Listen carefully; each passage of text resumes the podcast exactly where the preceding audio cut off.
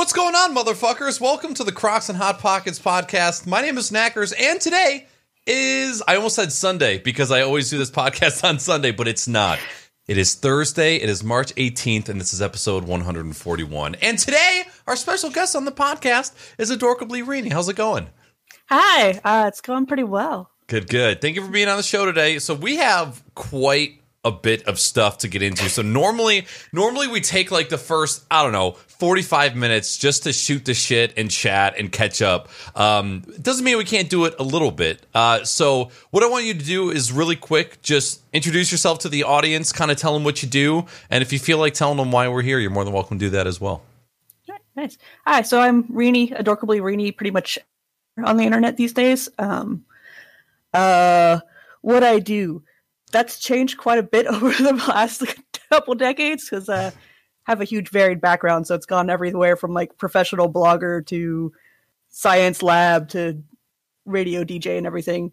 Uh, Holy shit! Yeah, it's all over the place. Uh, manager of a toy store at one point. I don't know. I toured with a circus punk rock marching band in my twenties.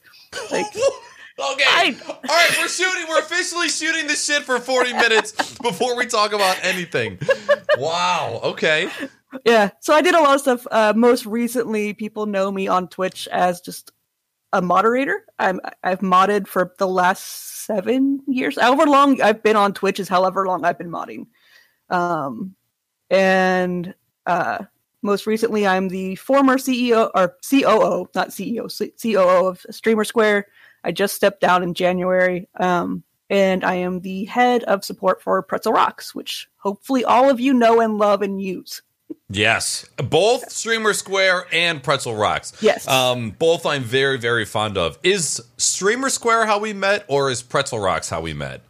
Uh, we met through my best friend Wes Sisa actually, because you sold him a little green keyboard, and he got excited and recorded a video in his car. I'm like, "Who's this Knackers guy?" Like, Fucking Wes. I didn't. Yeah. Okay, so I had originally thought that it was for me posting in the Pretzel Rock support forum over and over with. I okay, I'm a tech support person and I usually know the first couple steps to troubleshoot something.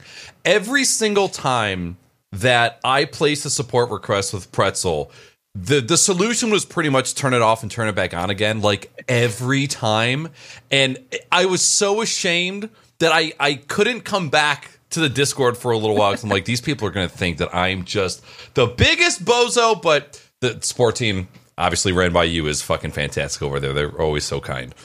yeah. And now it's like we have a refresh button. You should hit the refresh button. So I, I tell people to do that, or like, can you check your settings? Which, when they go to check their settings, we actually have the power to see everyone's play tokens. Which, like, they call me lawful good, but I'm like, there's some chaos in here too that y'all don't see.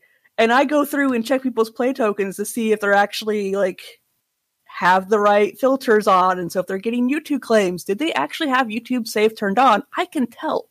Yeah. Granted, I try to be nice to them when they mess up and they're like they lie to me. I'm like, you know, whatever.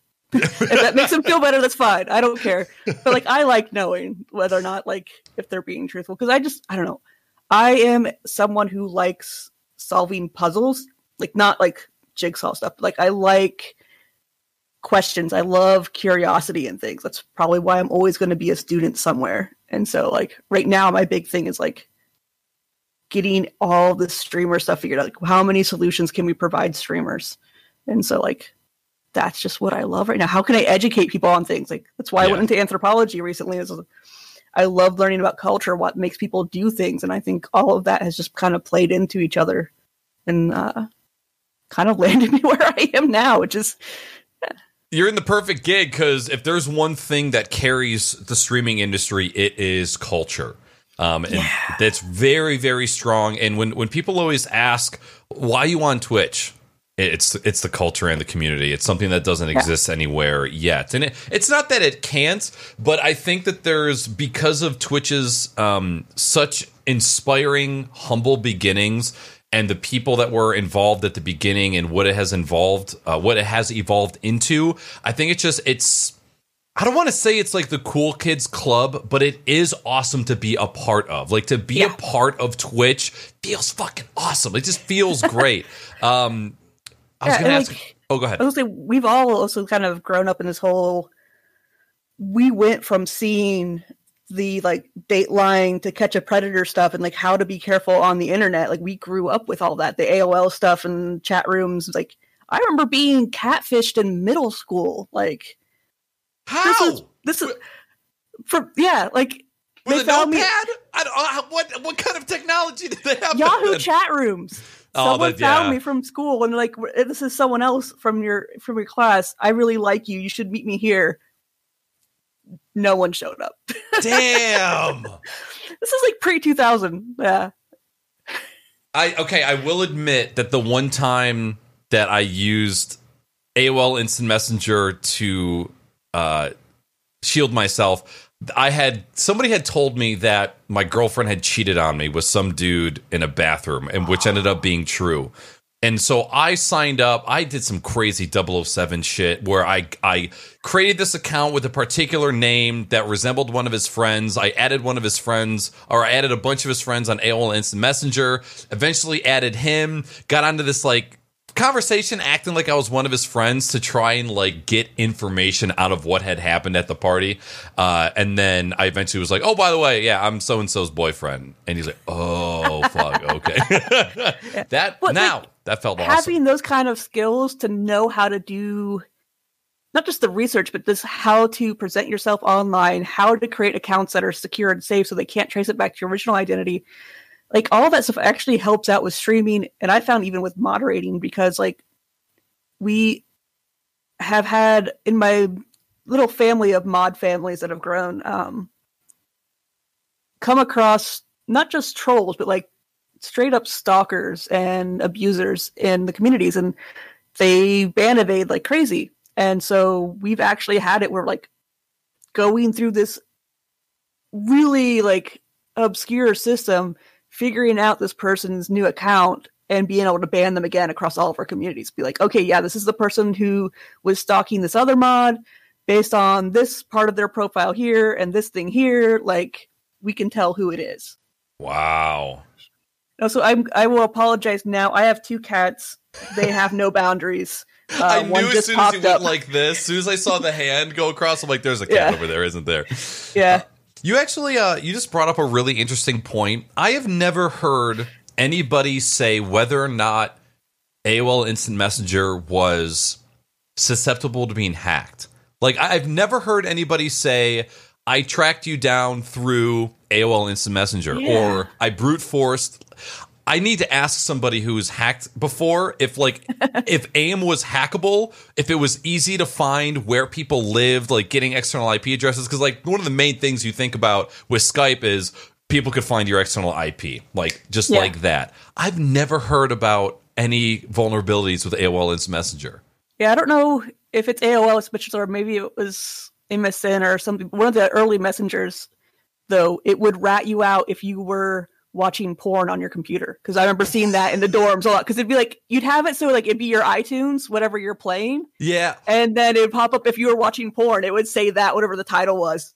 somebody in chat that's happened to somebody and somebody's either going to speak up or i'm going to have to go searching that's fucking awesome i didn't know that oh Yeah. god i was still a Yeah. christian boy a good christian boy back then though i wasn't watching no pornography Yeah, no, this was at my little Mennonite uh, liberal arts college. We would find people doing this. We're like, granted, we were also a very like sex positive group. We had a like, we had to be very careful because we'd have like a lot of like international uh, people coming through the school to like representatives from other schools that we were partnered with, and so we had like all these like dignitaries, or not necessarily dignitaries, but like officials from the school in China that we were working with.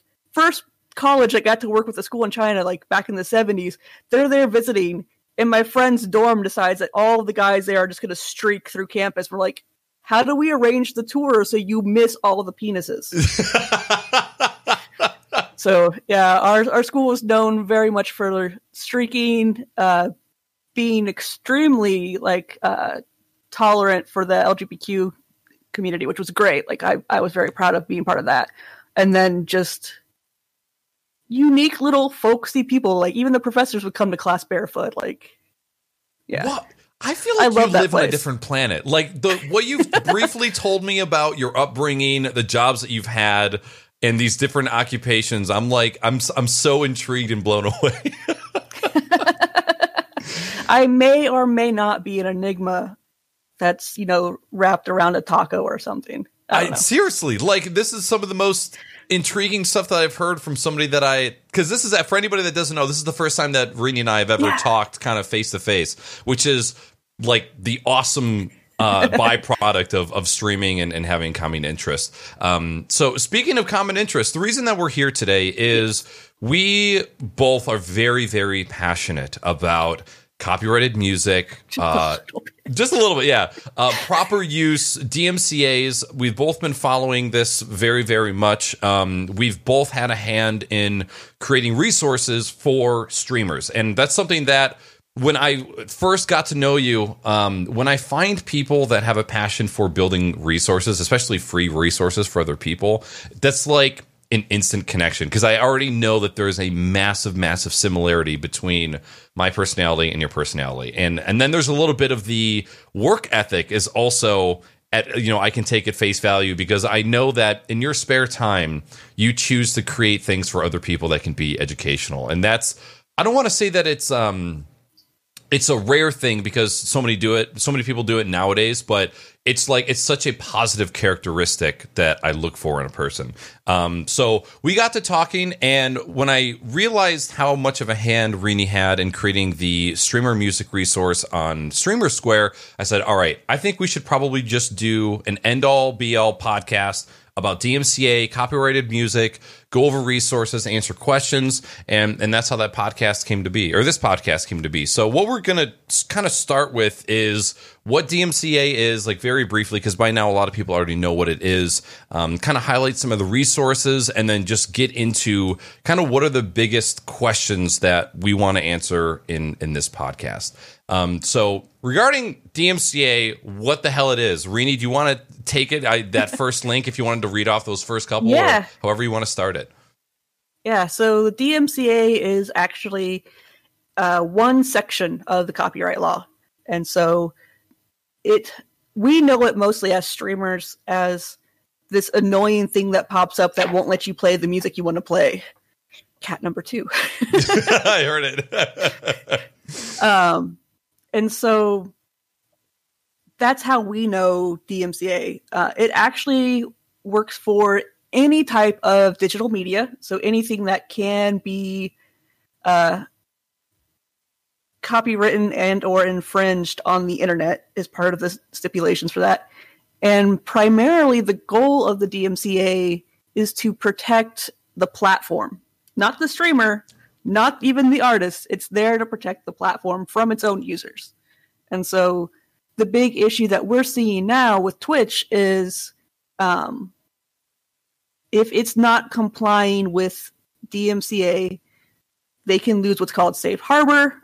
This means that the platform can be held um, secondarily liable uh, for this, which actually need to check my verbiage on that. There's like very specific ways that you talk about this stuff, um, which we'll talk some about how Twitch is even talking about this. Uh, they had their um, town hall yesterday with DJ Wheat and Jeremy, and if you go back and watch that, like Jeremy has very, very specific language that he uses Yeah. when talking about certain aspects of this. And just like th- this is where the lawyers came in and wr- wrote stuff for them. Which I do want to say, I'm not a lawyer. Uh, I'm not actually read the full thing of the copyright law or DMCA, but I know someone who has, and she has helped me a lot with these things. Um, while I am an employee of Pretzel, I'm not speaking on behalf of Pretzel right now. This is just me, someone who's done a lot of education on this. Um, and if I get things wrong, uh, we will try to correct them because, like, I know a lot and I've had to learn a lot in a short period of time, but I don't know everything, and everything changes pretty well. I won't say everything changes pretty quickly. It's just more of a we get to learn about them quicker th- than uh, I don't know. It's just yeah, things things become clearer as they get discussed more and more, and so Right. Yeah, and- copyright law takes forever to change. It's- It, it really does. And it is a little crazy that it has taken us and Twitch this long to kind of talk about this stuff. Um, I, I'm glad that we're finally getting to a point like to see DMCA referenced on a Twitch official broadcast was kind of like a massive. Uh, I don't want to say slap in the face. It was just a major eye opener because, like, okay, finally they are addressing. I just noticed it's right at the top here. It says published by Rini, November 29, 2020. I didn't notice that before. Um, for anybody watching, the website that we're looking right now, looking at right now, is Streamer Music, which is a website that was produced under Streamer Square, correctly? Yes. Okay. Yes, a Streamer Square resource project. Um, it was something that Loco was also very passionate about. Um, she wanted to have this done. And then over the course of a week, week and a half, I built out the site, did almost 80 to 95% of the content on it. Um, a lot of the ones that are just leaked resources, those are ones that the whole team gathered, but anything that's like full text, written context, especially the FAQ, that was mostly me. So, like, this is my legacy for Streamer Square, basically. Gotcha. I'm okay. really proud of it. Good. You should be. Um, I don't know if you noticed, but this is actually the same exact theme that I use on my website. I'm like, all it's right. a good theme. I like it. It really is nice and simple, and I love the uh, the typeface that they use with it as Yeah. well. Um, So it, it's it's also a little crazy in me how even here in 2021 there's still debate about what is and what isn't about DMCA, and that's definitely some of the things that I'm I'm happy to clear up a little bit later. Um, you know, like what a DMCA is, what the Twitch mutes mean, um, what that means for the streamer. Uh, to hear to hear people still say yes, it is okay to play live. You just can't save your vods. I know that's Yeah. like one of the biggest Jesus Christ moments for for people like us that live and breathe this. There's a there's a part of me that cannot be angry because I know that there's some that they maybe just don't know, but it's kind of like driving with your eyes closed. Going into it, you should have a, a good idea before you even get your license that driving with your eyes closed is probably like a really bad idea. But for some reason, it, it's just like this Wild West free range thing where people just come in, they do whatever they want, and then they get spanked, and they go, "What the fuck? Why? Why am I like this?" And and that's something that I kind of hope to clear up. Yes. And also, sorry, I think my internet stuttered for a bit. Oh no, it's all right. I still see you. okay, good. So, um, real quick, I'm just going to read like these first three things word for word because I think it's important to kind of get this point across. A DMCA takedown notice is a formal written request to take down and remove allegedly infringing content, i.e., content that is not licensed for use by the content creator. So, in this instance, a streamer. Can only be issued by the copyrights holder, uh, the actual owner of the infringing content, or the acting agent. Um, and then I, I like how you differentiated the takedown notice and the copyright strike because that's something that I didn't know right away because they're kind of like interchangeable terms to the unknowing. Yeah. So good to differentiate. A DMC strike or a copyright strike is an infraction or warning sent to the content creator by the platform after the platform has received received a takedown notice from the copyrights holder. Uh, these are not something the law specifically talks about, but platform specific rules and guidelines. Um, so the platform gets the takedown notice, and then the content creator gets the DMCA or the copyright strike.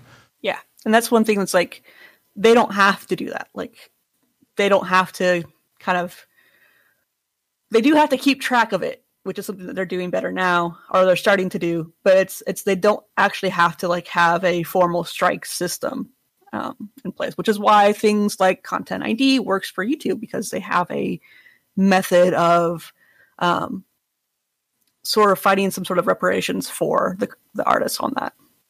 Before Twitch created tools for the users, for the end user, do you think that they had tools on the development side for tracking the stuff, or do you think that there was just nothing? I I want to say probably no. They they likely didn't. That's just all just things that they're building out now.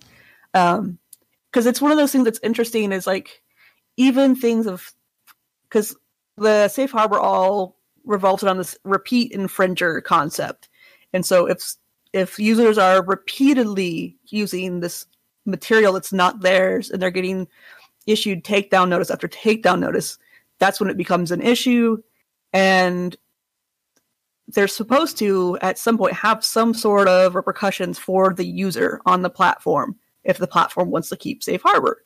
And so, like, Twitch used to say three strikes.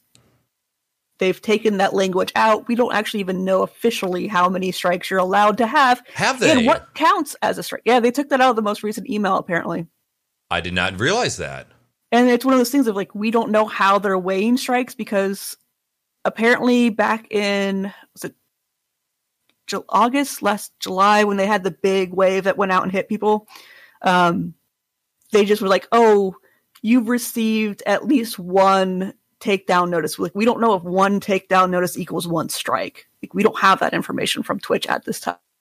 And they have mm. not actually been clear about that. So like if you get seven takedown notices on one stream, are they counting that as one strike? Are they counting it as seven? Like and the fun thing is you can get DMCA'd on the mechanical, so that's the actual recorded music, and the composition side of it, the publishing side of it. So you can get DMCA'd multiple times for the same use of a song.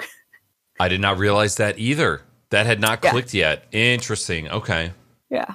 And all of this is like, and if you don't comply and take all this stuff down, because like legally, Twitch has to remove that content. Like they legally have to remove it from the platform.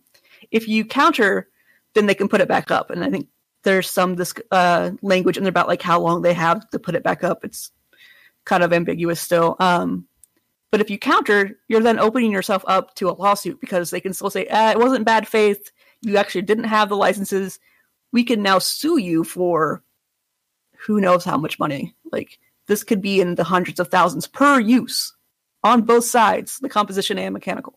So is is that because you countering is basically you making official statement that no, I am legally able to use this and then th- yes. that's pretty much like you're getting in the ring at that point yeah which the the the post on how dmca process works is super long and in the long down part it actually says like um gosh way down and talks about counter notifications that counter notification has to meet legal requirements and clear explanation of how you have the rights to the removed content um, they forward that on to the claimant the claimant will have 10 business days to provide evidence uh, that they've initiated court action to keep their content down. And this is all from just YouTube. So, like, there are very specific, uh, YouTube has like very specific things written out. Twitch, a little less, but like, they do state like you have to have all this has to be a written notice. It can be digital or hard copy. So, this is not an automatic bot process. All of this is like an actual written notice.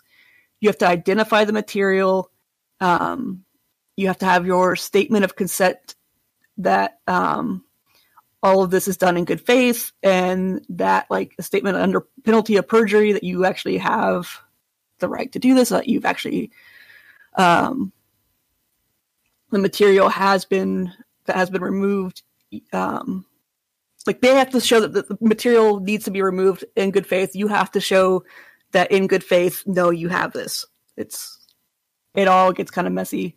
And you have to have like your full legal name, address, physical address, telephone number, and all that, and a signature. So like it's all pretty big. Like no one's just gonna do this for funsy doodles. Like, right. So if there was any question after today as to why you should just not play I mean, it, just from the last 10 minutes of discussion of going into what this can entail if you decide to leave your butt cheeks mm-hmm. open, this is what you could possibly be, uh, be yeah. getting into. Um, I have a question for you, and this is yeah. kind of just like a um, theoretical. Do you think that Twitch bans the user because that is the appropriate punishment, or do you think that is the quickest and easiest way for them to locate and get rid of the content without actually having to go searching for the content? Um, I think it's a little twofold, but I think part of it is that it it is an appropriate uh, punishment for this. If you are a repeat offender, you need to be removed from the platform. It sucks, especially because like we live in an industry that is born out of doing illegal copyright stuff. Like streaming games is illegal. Yeah. The gaming industry just happens to find this to be all like copacetic and they, they get a good thing out of it. This whole argument that the musicians should just be happy for the exposure and people are going to go out and buy the records, that kind of money turnaround and just like it, it's not there. It's I really hate that not. argument. I, I, I have I wrote a little piece for myself later in the script. Knacker's rant about streamers' justification for playing music. Um, so we will definitely get into that. Yeah. Um, where did my I lost my script. There it is. Um, Yeah. Okay, so next, I just really quickly wanted to touch on three different resources that I have built, Rini has built, and one that Devin Nash has built because I think there's something that all three do really, really good. And I never believe in a single best thing. If you have a, a, a collection of things, you've got the best fucking toolbox in the house. Um, so the first obvious resource that we've already referenced today, streamermusic.com. This is a resource that was built by Rini and the Streamer Square team, which just has, first of all, fantastic descriptions and terminologies and FAQs regarding DMCA. You've got links to a lot of different resources, both free and paid, which is pretty much like a massive database of music. I remember when I started building mine, um, or like I had had mine in a very skeletal form for a super long time. And then I saw what you guys were building. I'm like, well, I'm just going to stop building mine. Because you guys Yeah. kicked it, you guys knocked it out of the park. It was Yeah, fantastic. and that's just like the first iteration of what we wanted it to be. Like we wanted something where you could actually search and sort based on like, is it free? How much music is even in there? Can you search based on what genres you want? Which was great until you know I worked for Pretzel and we went from having nine thousand tracks over twelve stations to having over three hundred thousand and over fifty stations and. Yeah, we kind of messed up their data a little bit and other places are growing too. Like I don't want to like discontinue like or discredit what the work the other people are doing. It's great, but like obviously my home team is always going to be Pretzel. I think what we're doing is amazing. You should really try it. We're free. And you know what the um the upgrade from the small player to the larger player has Yeah. been just such a game changer. And when when I experienced one of my first uh, support requests, I didn't realize how much control the new player had given me. So like I was I was accustomed to hitting the start button, clicking on pretzel, and then hitting play. And then I would just like set it and forget it. And then you guys come out of the woodwork with like bunch of options you could turn on and off and all these different stations. And I'm like, oh my God, I really should have taken a minute to go through and learn what was all possible with this new application. So it's it's been a fantastic use so far. It's- do you off the top of your head, do you know how many tracks you guys have total? Um, it's over three hundred and thirty thousand, hundred thousand. Um, in the player, there's over two million in our catalog. Holy fuck! I did not think it was that large. Wow. Yeah. We Okay. just broke the 200 or 2 million mark in our catalog, which we differentiate because of because of how complicated music licensing is.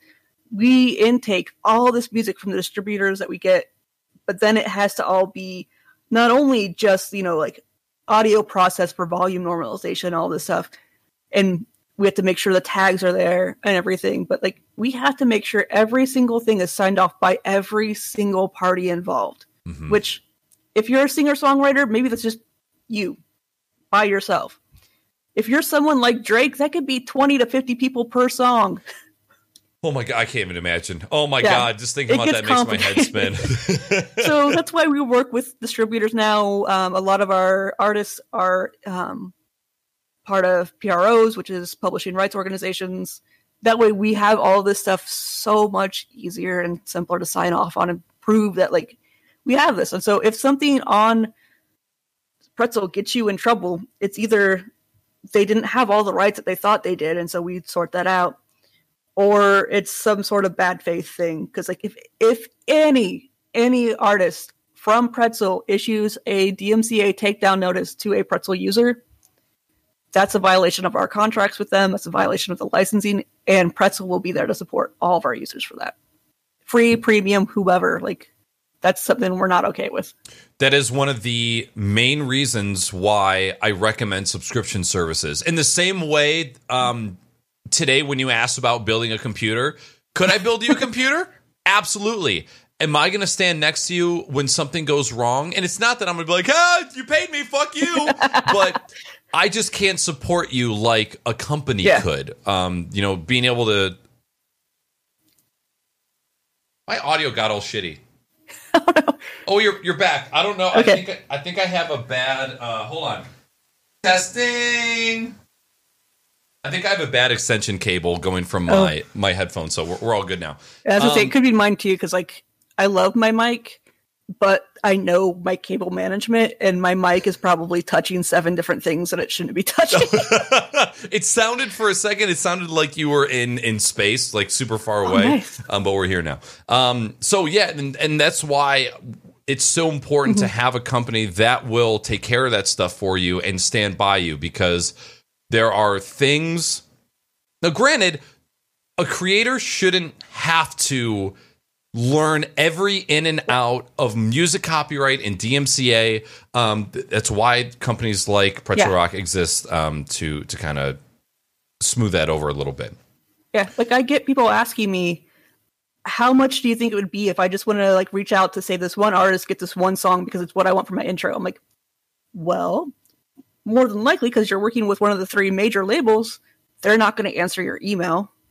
Like, I I would actually be surprised if they would even answer someone like Shroud's email. Right, they might by now, but like I would still be surprised by that. Um, and then how much money do you have to throw at that? Because it could be anywhere from a couple hundred bucks per song, and there are websites out there that will like let you buy individual license for songs, and they can be as low as forty five dollars per song. But like this can go in the multi thousand dollar range just for one song, especially because streaming is considered a commercial use. You're going to be making money off of this in some way, most most likely. And then, depending on the agreement, what if after three years they go, "Holy shit, you have forty thousand viewers. Let's re- renegotiate that." And then Yeah. you've now got three years worth of vods that have this song at the beginning of every single stream. Are you going to fork up the cash to continue that contract, or are you going to find something else? So that's Yeah. super. Um, that's super important too. Yeah, a lot of the websites where I've seen where you can buy individual licenses for songs, it's based on your viewer count essentially for streaming. Um, and that's something to take in consideration. If you're a smaller stream, yeah, it might be cheaper for you, but like say you start growing, that price is going to increase later for you. Um, Yep. And so that's just, it gets tricky. it does. and also, like, who's going to own those rights to the songs? Like, who owns the Beatles now? Can anyone even name who owns Yes. them right now? That that's another point that I, I wanted to make sure that we highlighted um, when we went over another one of these points a little bit later. But I- I'm so glad that you said that. Um, really quick before we get on to some of the important questions that Rini and I wanted to to answer. Um, the other resources. So I have a website called StreamWiki, which I call the streaming Wikipedia, and it's basically just a collection of links that will that will point you to awesome resources. And right here at the top where it says resources, I have streamer music um, Devin Nash's DMCA resource, which is this mega Google Doc that he built on stream with his community and other people that specialize in the industry. And it is just an awesome, awesome resource. He has his own list of music, but again, oh, hello, kitty. Um, also doesn't touch uh, the streamer music website's resource list.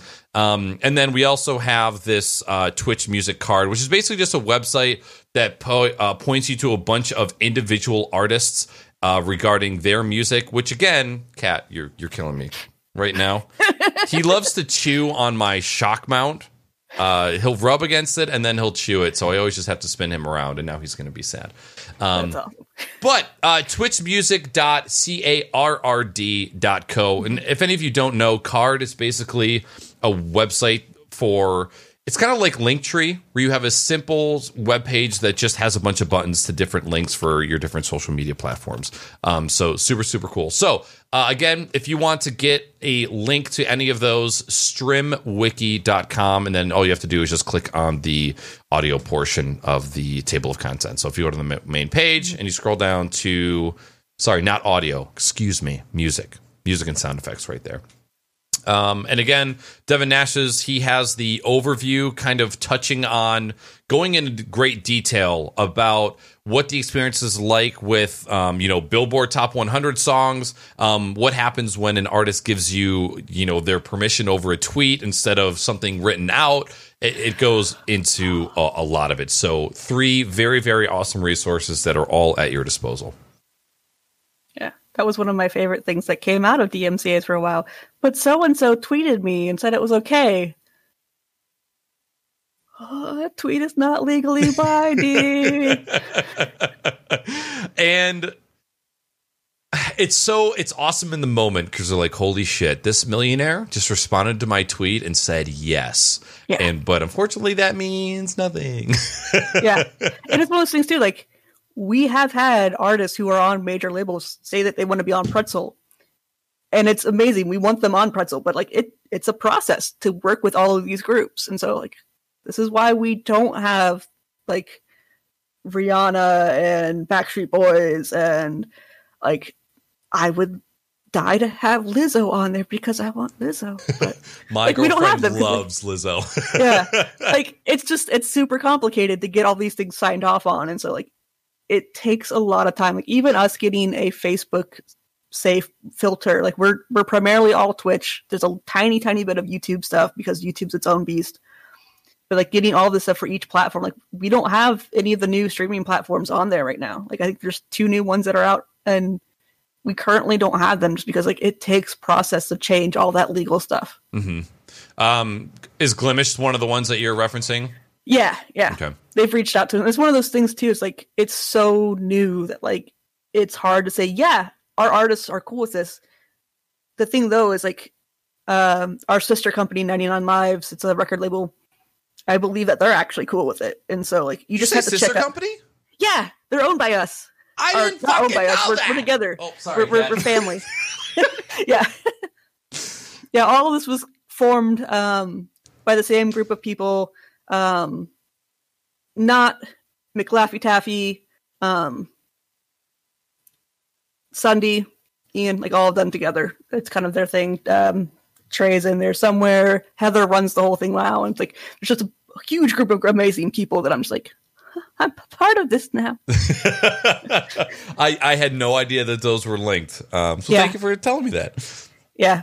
And so like we we love 99 lives. We love hanging out with them and it's one of those things that it's easy for us to like say, "Oh, hey, like we personally on Pretzel don't have this, but here's other places like cuz it's not just 99 lives. You can check in with uh, NCS, no copyright sounds, um Argo Fox, Bass Rebels, all of them like they have their individual statements of like what platforms you can use them on and then what you need to do to use the music like you have to have something on screen saying this is from them do you have to have something in your description like there's all these different things of what they prefer to, and to have their uh, usage for and so you have to actually do your due diligence and use it Do you know if um, No Copyright Sounds has their own dedicated player or are they still YouTube playlist?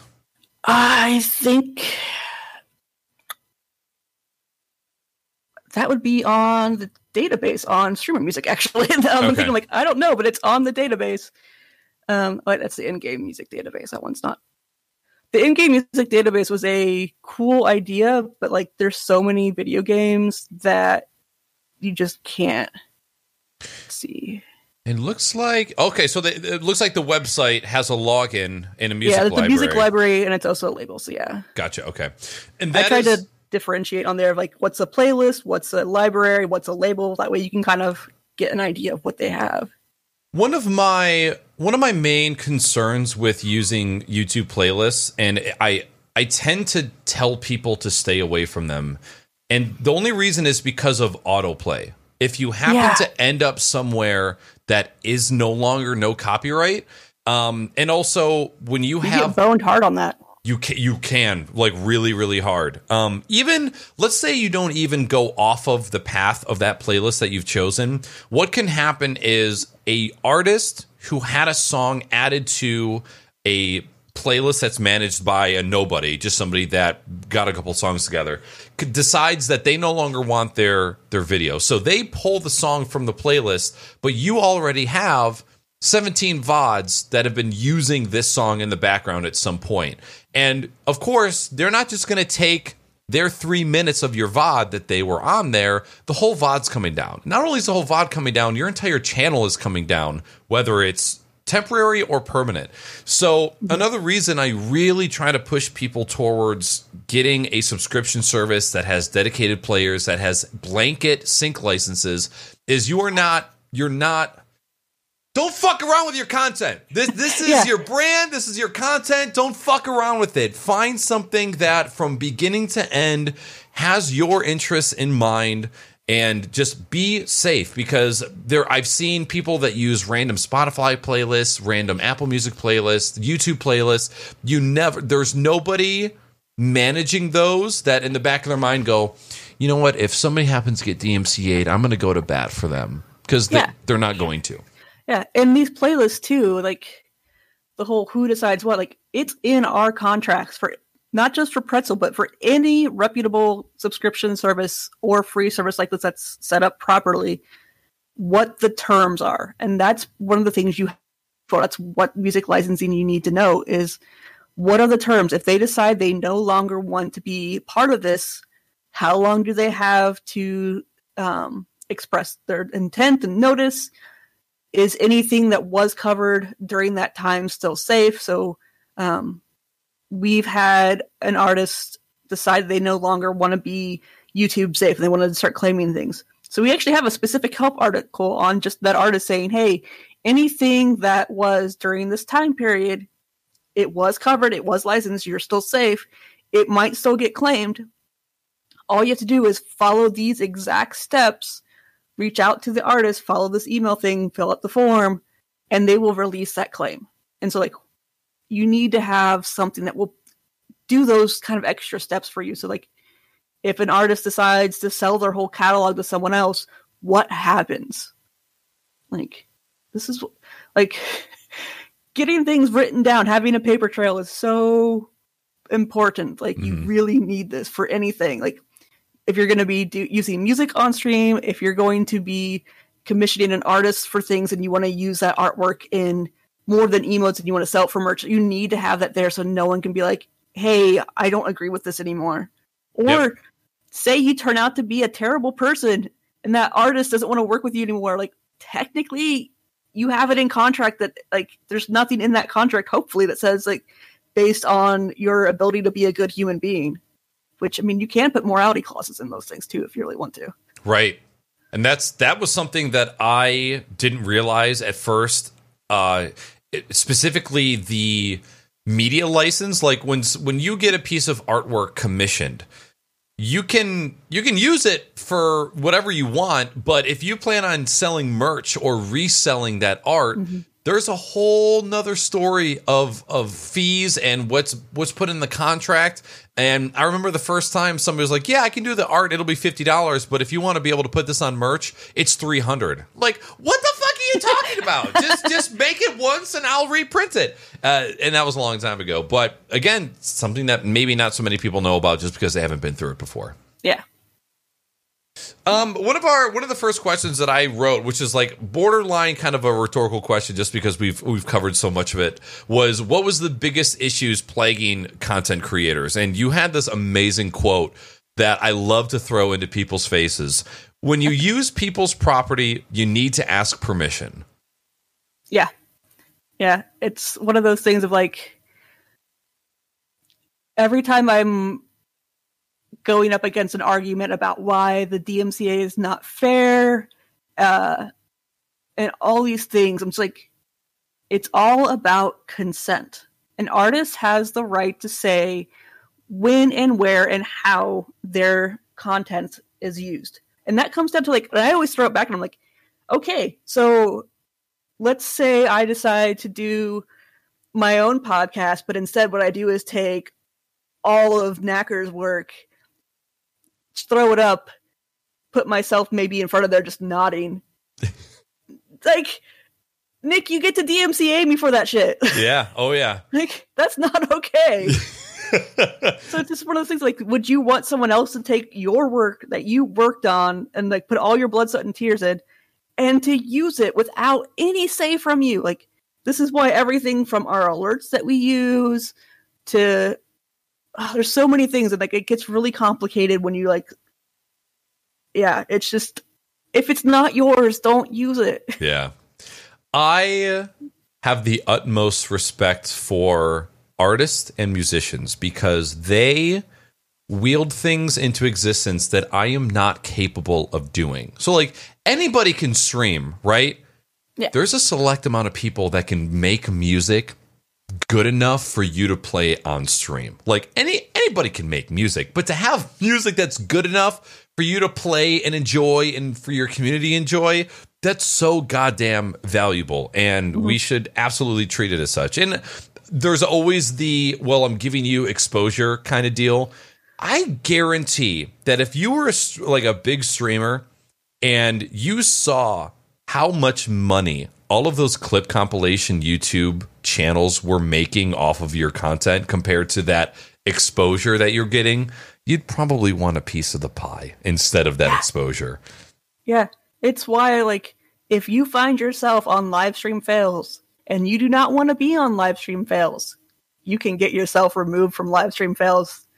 Just, you know, maybe have a friend who's a lawyer who helps you a little bit. Yep. Yep.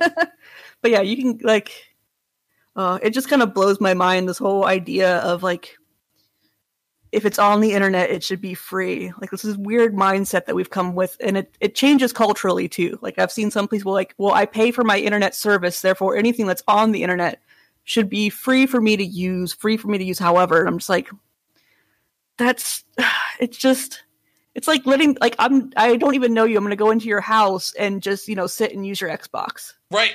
And then take it when I leave. yeah Um, oh.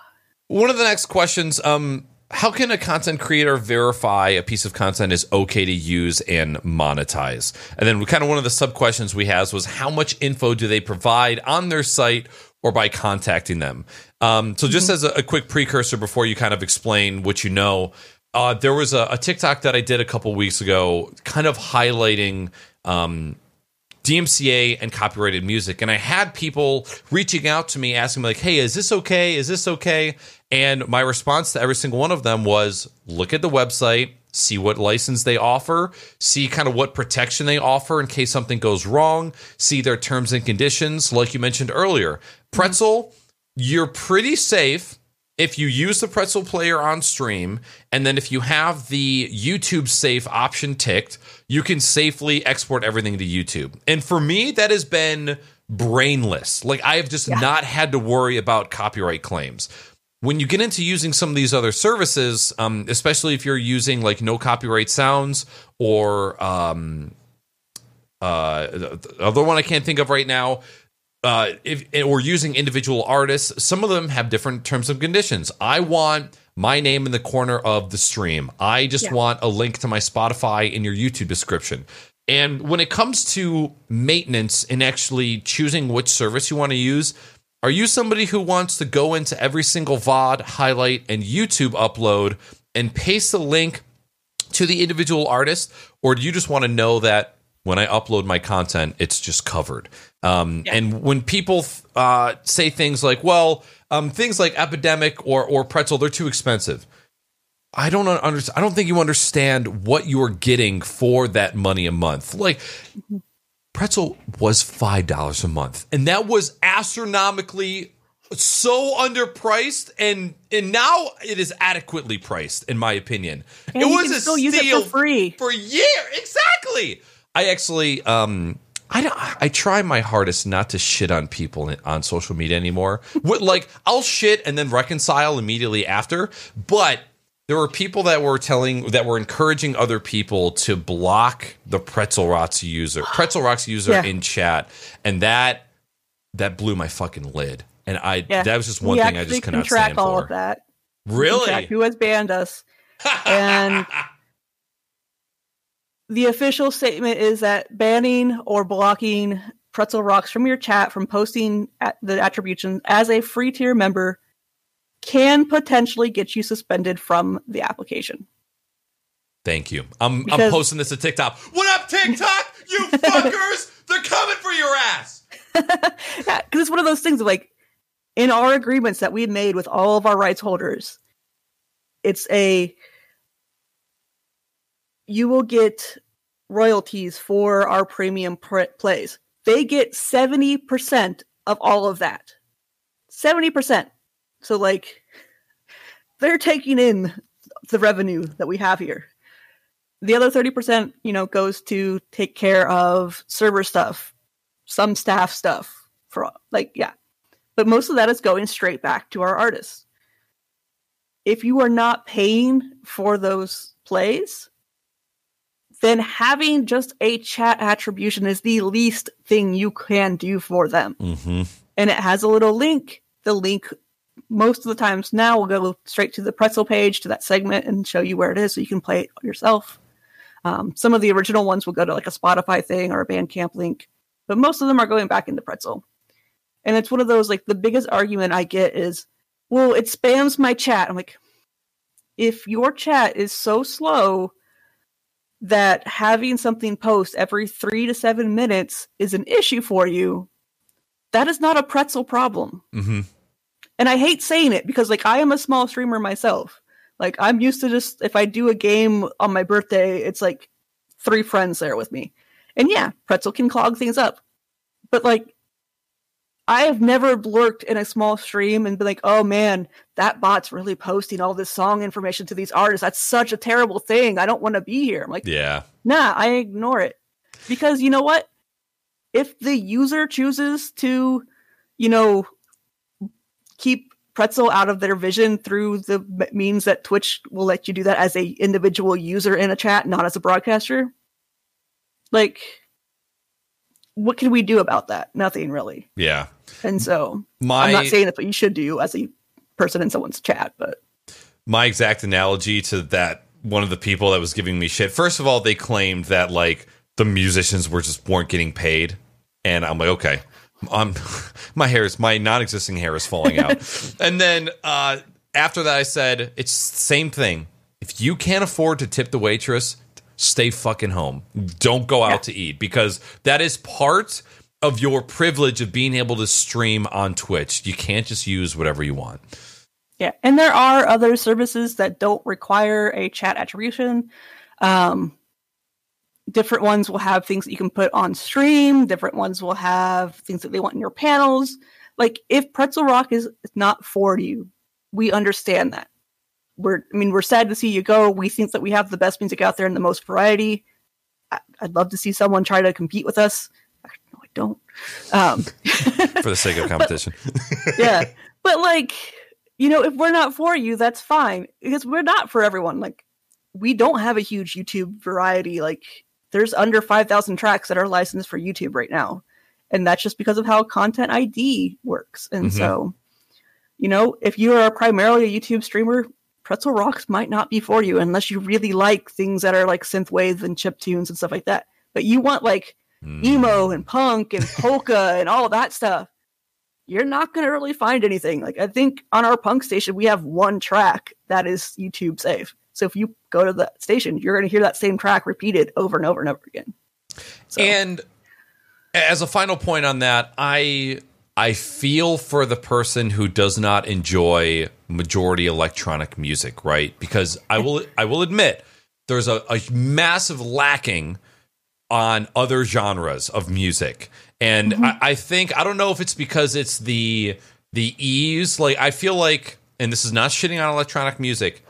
It's easy to make listenable electronic music. And people who are really, really good at music, I feel like can churn out electronic tunes, especially when they're when it's background music, right? Yeah. Like, are you gonna are you gonna sit in your are you gonna take a synthwave record and put it on a player and like sit there and j- probably not. You might love mm-hmm. synthwave to that point, but I'm trying to make a little point here that it's a little bit easier to make background music. Case Yeah. in point, StreamBeats, being able to just churn out uh, track after track after track, it, it's a little bit easier. So I feel for the people that don't enjoy electronic music, uh, it's we have a little bit easier. I will admit that. Yeah, and it's one of those things where like, yeah, you just we we used to call this roller skate music, like with my musician friends, because it's a specific beats per minute that you get that's just kind of like that perfect. You can just cat jam to it all day Yep. long, and it's just that. That's all you need. And as long as that doesn't change dramatically throughout the different tracks that you're playing, you're pretty much set. And most of the electronic music is all going to be kind of in that same nice range. So like, and even chill, like chill has its own like specific temper to it, and like that's what you want. Yep. And so you're going to find tons of that. Like, and that's I think one thing that sets us really up far apart from these other players is like people get tired of EDM, like which is one of those things that I thought I was going to, and then I go into streams and like I know people are listening to Pretzel. I'm like, man, what station is this? I'm like, oh, it's this like hard dance. I'm like, I like hard dance. I like this like crunchy music. Like, what, what's going on with this? I But then you get things like yacht rock, and oh my god, it's like the '70s dad music in a station wagon, and I'm just like, I that's love my it. channel. Yeah, that's my channel.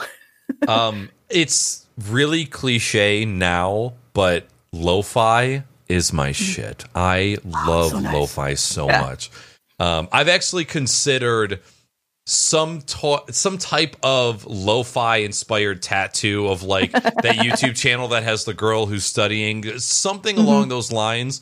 Um, I just lo-fi is a type of music. I, I have um this is a way deeper of a conversation, but I have a a weird relationship with music to where the past couple years I don't listen to anything new. I don't listen to a lot of music.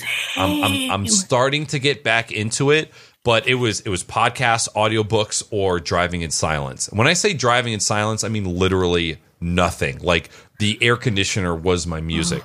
Um, and I have I no idea what the, I, I can't. I don't know why that happened. Um, and I'm I'm still trying to figure it out, but I'm just now getting to the point where now when I'm cooking, I'll throw on some mm-hmm. music. When I'm getting into the shower, I'm putting on some music. Like I'm starting to love music again.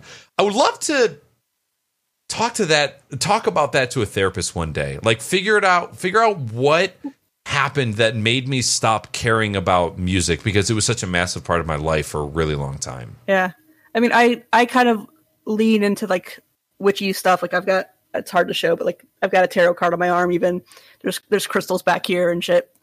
And for me, there's a a sense of wonder, whimsy, and magic to music. And I found that like as I'm cooking, as I'm doing things in my day, like I will start singing songs, whether or not they ha- the lyrics have anything to do with what I'm doing or how I'm feeling. But like I've found that um, "You Are My Sunshine" is my I want to make myself and my cats feel better. Even though those lyrics, when you look, like listen to them and actually get into the other lyrics, it's this weird unrequited love that like the person's gonna ha- self harm. It's really weird, but the melody is something that like I found myself kind of latching onto those rhythms because they invoke these moods inside of you, and so like it's one thing I love. Like, and you can do that with your games and shit. Like putting on the spooky station and playing something like Animal Crossing. It's it's this weird thing. Like if you have like the like cer- certain epic music, like we made a Vikings uh playlist and we did it mostly for the people who are doing Valheim now, which love Valheim. Do you love Valheim? Yeah, I'm addicted. Um, so we have this like short little Vikings playlist. I decided to throw it on just to check it out before we actually like tweeted it out to people who had requested it. And I'm moderating for my streamer who is doing like Animal Crossing cutesy things, and I'm just like, wow, this became so much more epic now. and so it's really cool. Like I actually love it when people send us clips of like, hey, I put this music to this game and look at what happened. I'm just like, oh my god, I love this. I never would have like put those two and two together ever. Yeah, like listen to cutesy pop stuff while you're like playing certain like smash and bash shooter game things. Like, heck, I, mean, I would before I worked for Pretzel. Yes, I listened to unlicensed music when I would play Overwatch, and I would like sing happy dumb pop songs while playing Overwatch and getting these kills, and it just oh, it just changes the whole atmosphere. I love it. Do you have a history of liking creative sandbox survival games? Yes, Have you ever, by chance, played the game Grav? I have not. Okay. Uh, Am I going to lose my whole like life to this now? No, it's it's. I don't even think it's playable anymore. Quick story: It came out, it got super popular. The devs pretty much grabbed all the money and ran and just abandoned the game. Super sad. But Yeah. I would, I would stay up all night mining resources, and I would just find like two to three hour drum and bass mixes on SoundCloud, and I would just. And I would just mine resources for hours at a time. Yeah. For, for whatever reason, just electronic music and survival games have always just been like in harmony for me. So Yeah. totally Well, it's like- understand that. grad school too and i'm like writing papers and turning things out like i need something with a certain amount of energy to keep everything stimulated and going and like that high energy it's it's why people have workout playlists Mhm. like you need a certain like environment around you to encourage that and like music is the best way to do it Have you ever seen the movie Moneyball no with Brad Pitt? Fuck. Okay. i'm really bad with movies i used to work in a movie theater and like all i would do was watch the same like beautiful mind like 20 times that's what i did with my life um, have you ever seen uh, Perks of Being a Wildflower? Uh, I haven't seen it, but I've read the book like seventeen thousand times. It's one of my favorite books. So um, I r- Wallflower. Did I say Wildflower? Sorry, Girthy. Um, I am. I don't watch movies or TV shows, but soundtracks to movies and TV shows fucking get me. So I'm gonna post a link to a tweet that I put in chat, and this is just to a song that was in a movie uh, called Moneyball, and it's like an 11 minute track, and it's just one of like the greatest songs. I, I use it for meditation every once in a while too. So highly recommended. Um, if anybody's seen Moneyball, it's like one of the greatest fucking movies ever. Yeah, like I yeah I I'm always a big fan of saying to go out and like any of the movies that kind of like hit you in certain feels, get those soundtracks. Yes. TV shows, like I felt this special place of love for um Bridgerton because they had Vitamin Strings Quartet, which had all these like uh pop songs done to strings, and I'm just like, this brings back so much nostalgia because like in high school, driving my younger sisters around, they were like very conservative Christians, and like I would want to listen to all these different things, and so we would just play this stuff that like we knew the lyrics for it, but like my sister's like, "Oh, this is really pretty." I'm like, "This is safe." Have you ever Or you can of even play those things at toy stores when little kids are around. going back to the childhood? Um, Yeah. Have you ever heard of the band Coheed and Cambria? yes. So they had uh, Vitamin String Quartet did a tribute to the, co- one of the Coheed and Cambria albums, and so that that's got a special place in my heart too. Um, yeah. All right, next up, uh, how can a creator be sure that they, we got so derailed there, but Yeah. that's the point of this podcast. Uh, how can a creator be sure they won't be DMCA'd? What proof of license can the music creator provide? Okay.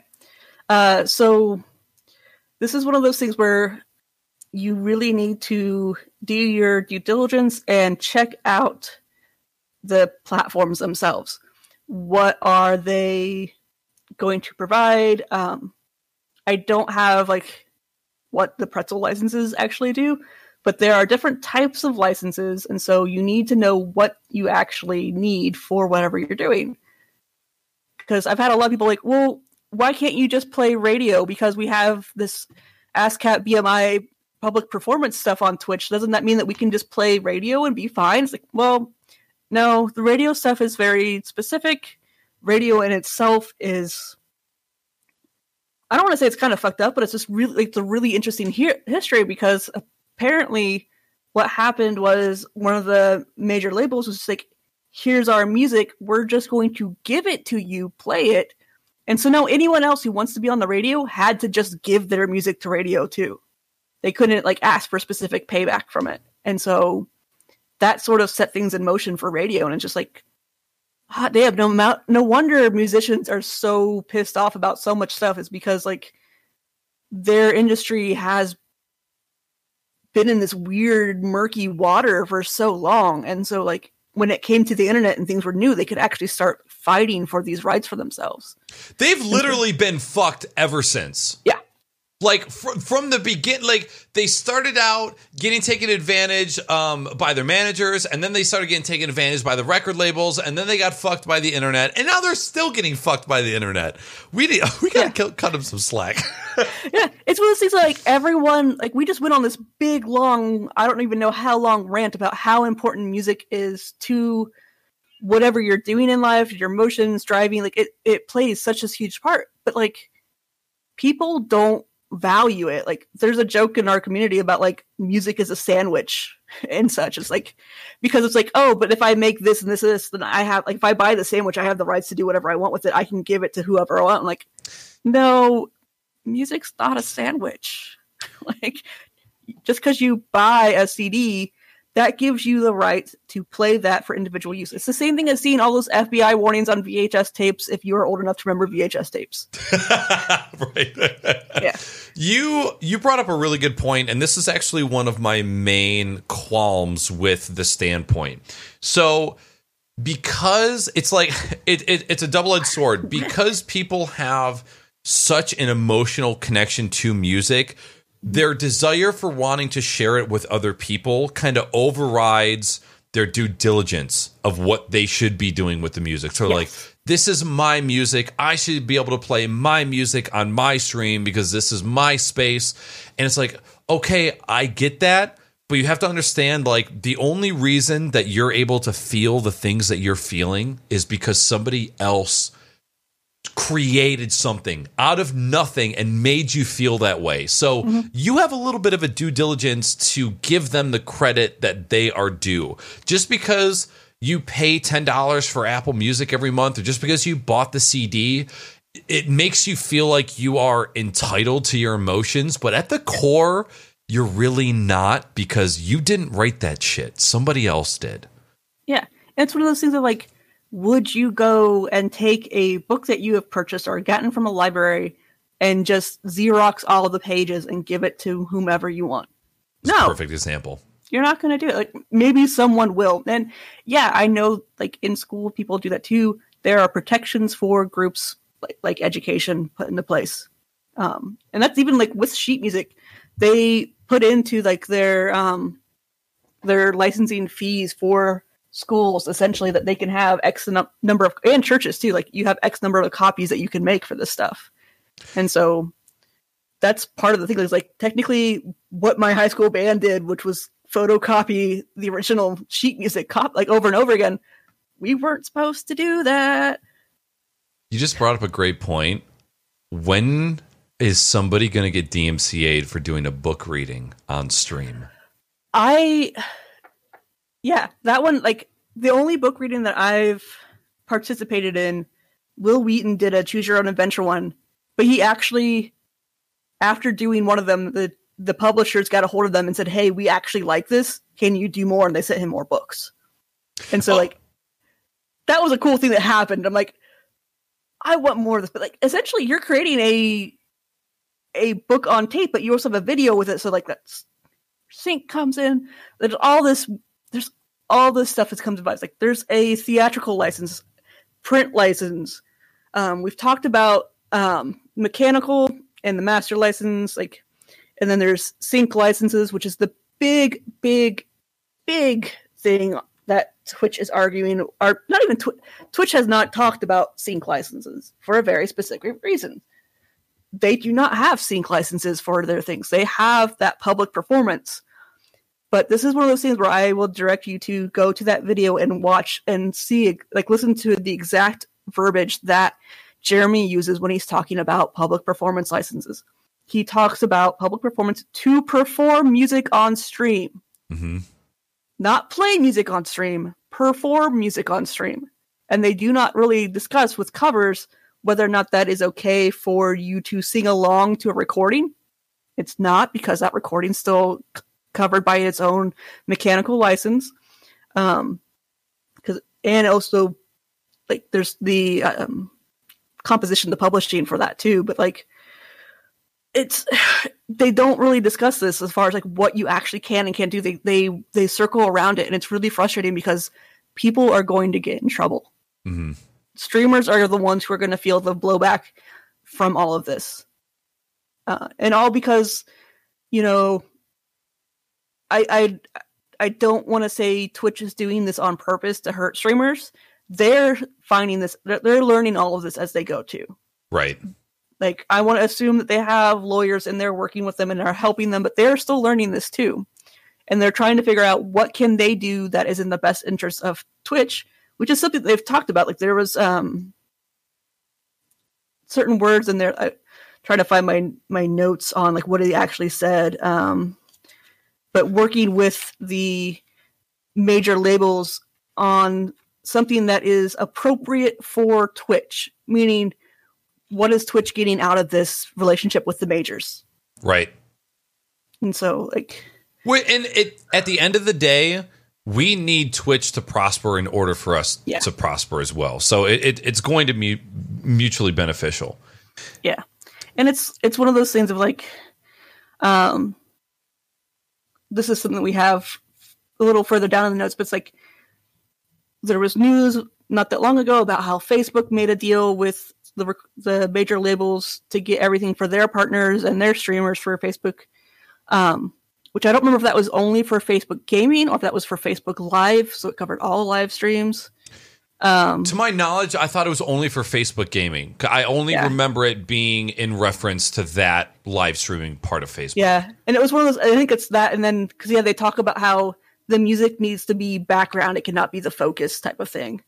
Um, Right. so it's very specific in their in their contracts what they can and can't do and use for that. Um, YouTube has very specific things, so that's why Content ID matters over there.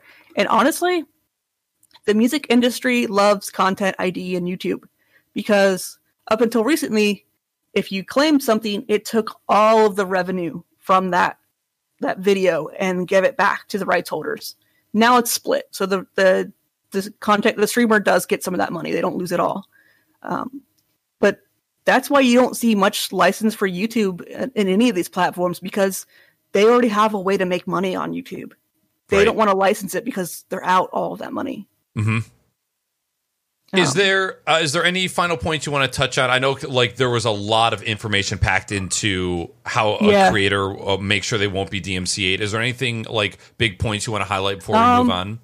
I think a big one would be the copyright versus license. So those tend to get thrown around a lot.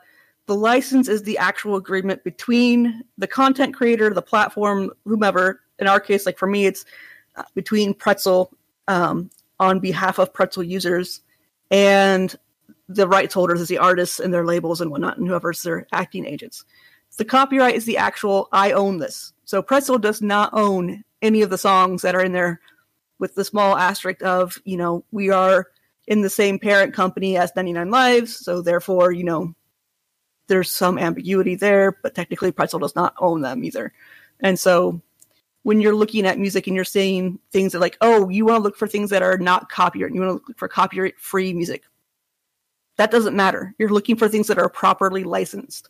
And that's something that like I've been trying to like I'm one of those like well actually and I correct my friends a lot with those terms like like yeah you you want this this and this like you don't want to look for royalty free music all the time because royalty free just means they're not paying the artist right. And so those are like the terms you need to really focus on is like you want properly and correctly licensed music. And that license is going to be a piece of like a document. It might not be printed it might be digital but it will state exactly what tracks you're looking for or what content you're looking to use by whom and what like f- for this purpose like for streaming on twitch for my alerts for whatever whatever what are the terms? Like how long can you use this? If they decide to revoke access what's the term for that? Like you want all of this stuff specified. Mhm. and if you're looking at platforms pretzel included and you want to know okay what is this protecting me? Like what can i use this for? Does is sync covered in this? And if it doesn't specifically say anywhere on their terms of service or on their use agreements um, like in video games you'll want to look at what's called the eula the end user license agreement if it doesn't specify exactly how you can use it as a user, ask. Always ask. If you don't like the answer, don't use it. Don't take that risk Yep. because you're opening yourself up to to then be like, well, I know this person was interested in using it. Let's go see if they did. And ha, ding, DMCA'd. And if you feel like the agreement or the contract isn't specific enough, that's sort of a red flag for you because you Yeah. want that stuff to be again. This is your brand. This is your content. Don't fuck around. Yeah. Is Pretzel going to show you a copy of our licenses with our even a blank one? No.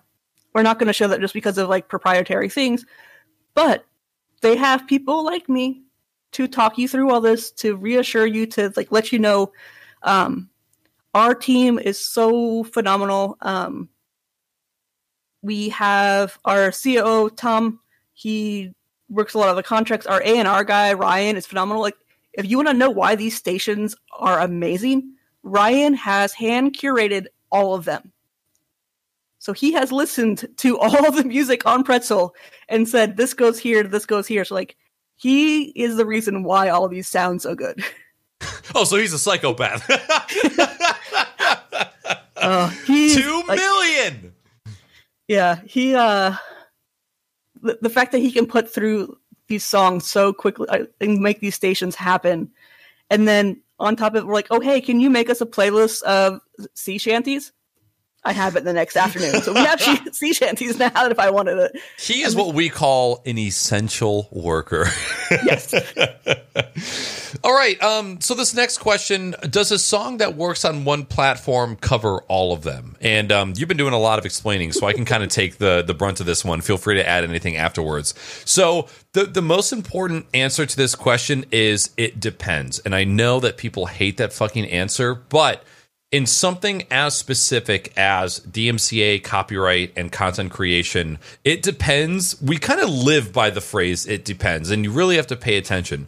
Um, so, for something like Pretzel Rocks, for Twitch, there is, I think. Do you know if Pretzel Rocks installs with a YouTube filter on or off? It used to be permanently like it was always on, but now because most of our songs are not YouTube safe, it is off. Okay. And but when you sign up and you have the player open, there's a nice box that says you are not YouTube safe. Do you want to turn this on? Yes. We were gonna make it bright red, but then it's like most people are gonna see bright red and just click it, and like we don't want them to miss out on all the amazing music that's not YouTube safe if they're not doing it. Right. Like- right. the number one thing I see, or not the number one, but one of the big things I see in tweets is like, "Oh, I why did my VOD get muted? I have YouTube Safe." I'm like, "Did you put it on YouTube at all?" No, take YouTube Safe off. That has nothing to do with your VOD mute. Yep. Like it's only like YouTube Safe means YouTube. Twitch is Twitch is different. I had to explain to people that Twitch is owned by a different company. They are a separate platform. What do you mean? Yeah, So so again, so for like for pretzel rocks, for instance. Oh my god, you all right out there? someone fall off a ladder and break a rib. How fat is that doink? um, so for for pretzel, you have a setting that allows you to be safe for when you are streaming on Twitch. That covers when you are live and the vods after the fact. There is a option that you can switch on where you are only playing music that is YouTube safe. So you know that when you export your vods to YouTube, you are covered there as well for all of the other services that I've looked at, they are very specific on when and where you can use their content. So, this is something as a streamer that you want to keep in mind. Are you somebody that cares about your VODs being saved on Twitch? Are you somebody that cares about exporting your VODs to YouTube? Do you want to be able to take highlights and clips from your stream and post them to other platforms? Yeah. These are the things that come into play. And now, we haven't even talked about I'm not really worried about licensing for music on TikTok because that is so ungoverned right now. Well, TikTok, it's actually, I believe they have a like they have a, an agreement with the majors, and that's why there's so much music on TikTok that you Yeah. can use. Yep. And Yeah. it's just one of those things like that's so if you are a streamer and you want to put your clips out there, put them on TikTok. Don't Mm-hmm. put them on Instagram. Don't put them on Twitter. We we just saw the whole thing with um, little Siha and Lexi, who just got suspended for a couple weeks because of their Just Dance videos from having clips Yep. don't do it. Um, if I one of my friends like I, he actually posted things and it looked like Sony was going after people on on Twitter. So that was Really? the big thing there. Yeah, which that's one thing I do want to also say too is like we talk about the music industry as this big, ubiquitous, large single entity. it's not. Yeah. there are so many groups out there, and the fact, like when I said you can get DMCA on publishing and on the mechanical, those are separate groups. Those are separate people. They have different agendas, and they will have different ways of tackling DMCA. So, like we have seen small little tests of waters of DMCA from certain groups so far. We have not seen them all. I do not believe that we are through with seeing DMCA strikes. Imagine the companies that haven't even made themselves known yet. Like they're just yeah. building tools in the background, collecting data, um, building yeah. cases on people. Um, this is why I what I do for TikTok is I will make a TikTok and then I will save it without music and then I will mm-hmm. save it with music so that if I want to take that content and post it to another platform, I can do that safely because um, there's been times I've, I've, especially in the streamer community, people create TikToks that are following trends and copyrighted music that is only licensed for TikTok. They post it over to Twitter. It gets all this engagement, and then what do you know? Down the road, somebody comes by and slaps you with a DMCA, and your Twitter's gone for uh, a short amount of time or permanently. Yeah, and most likely, if they take one of your, like, say, I take one of your TikTok videos and put it on my Twitter, I'm the one who's going to get my account suspended. Yep. Not you. I'm the one who's going to get my account suspended. And so, like, I, I actually had someone like get into a long argument with me about this. So, like, but I'm just sharing. Like, why, why would they allow you to share things? Like, why does YouTube have a share button? Why does TikTok have a share button? If you can just be like, what's the whole point of the internet? Then I'm like, well, it's complicated. Like, mm-hmm. you really just have to like, uh, uh, Noah Downs, uh, my lawyer friend, he always talks about it's all about risk assessment, like or mitigation. Like, what can, are you actually willing to risk?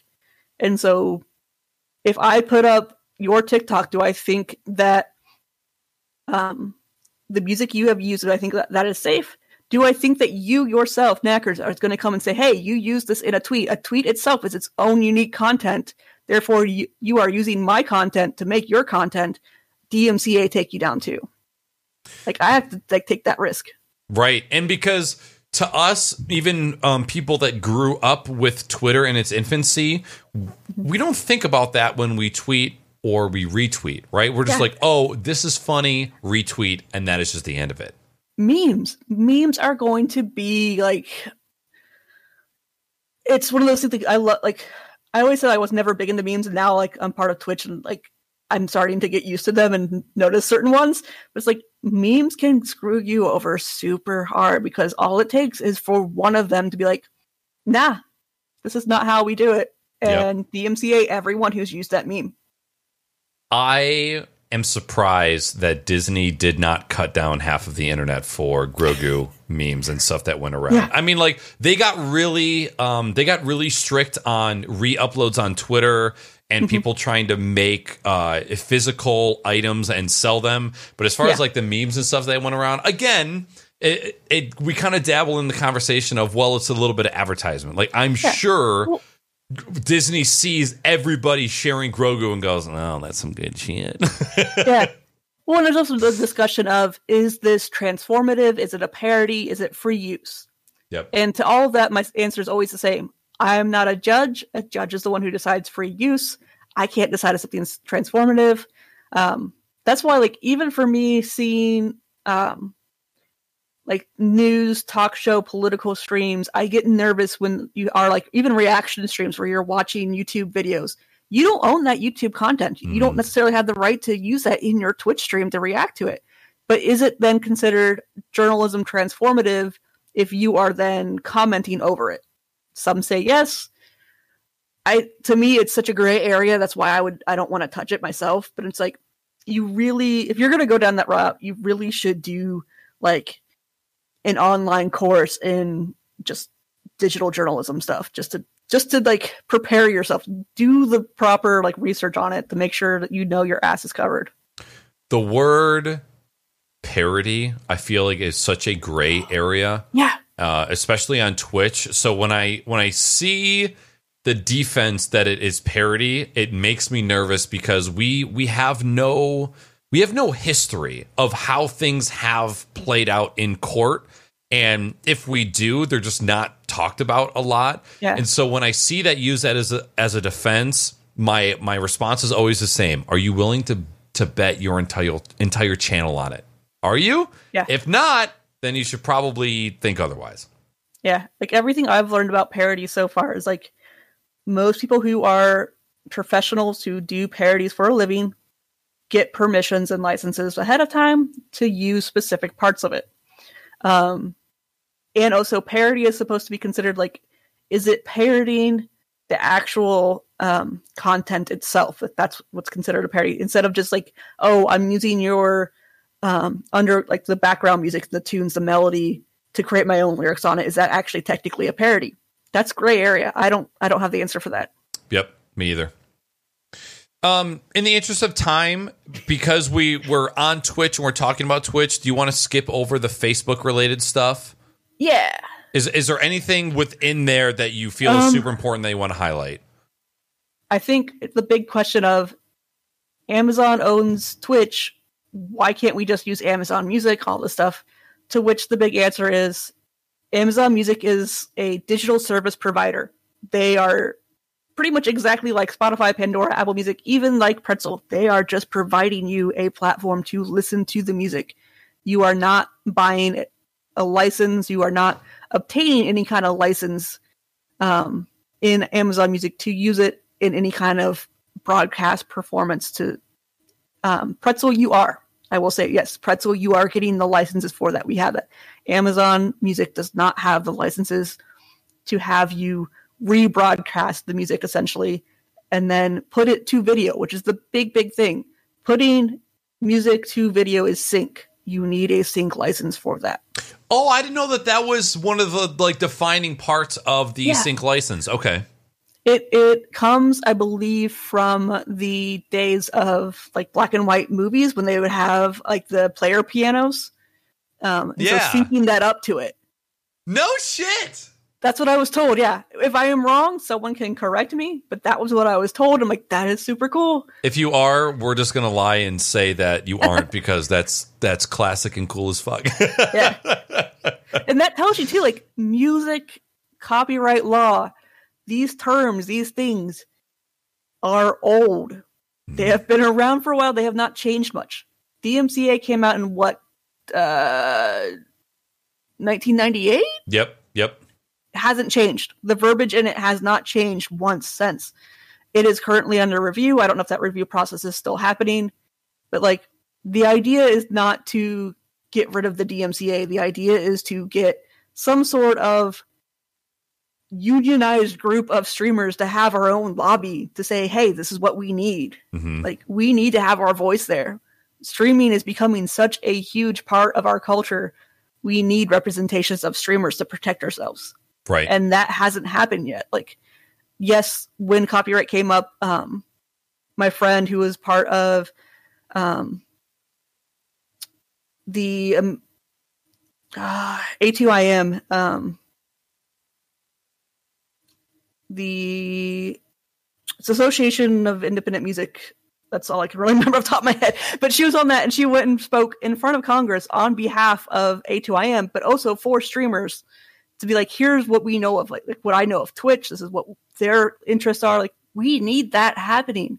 And the fact that this wasn't like big Twitch news, wasn't big YouTube news. Like, hey, like content creators, this is your livelihood. If you wanted to like go the way you need it to go to make a living, you need to fight for this, Yep. and you need to get educated on how to fight it. It is also our responsibility to educate the uneducated about it too. Yeah. We can't just expect them to know it. Yeah. Um, two quick questions. One, is that a real brick wall? Yes.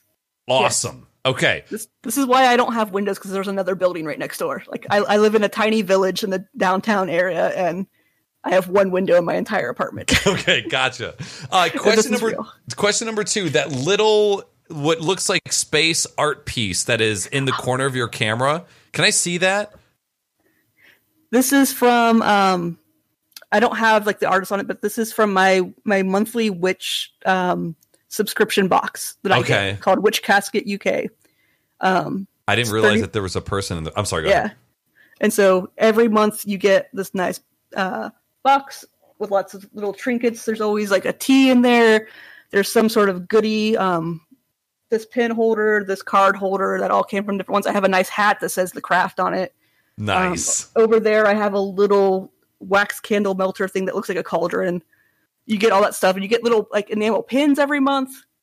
Not sponsored, but please sponsor me. I love you guys.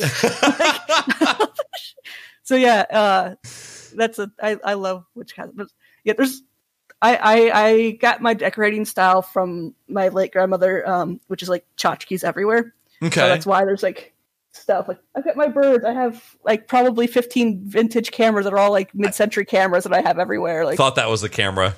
yeah, there's there's stuff all over. Um, up on my wall up here is like a different collage of art that I love and embroidery that I've done. Like this is yeah. I noticed. I I, love just stuff. saw the design and the colors, and I, I immediately got intrigued. yeah.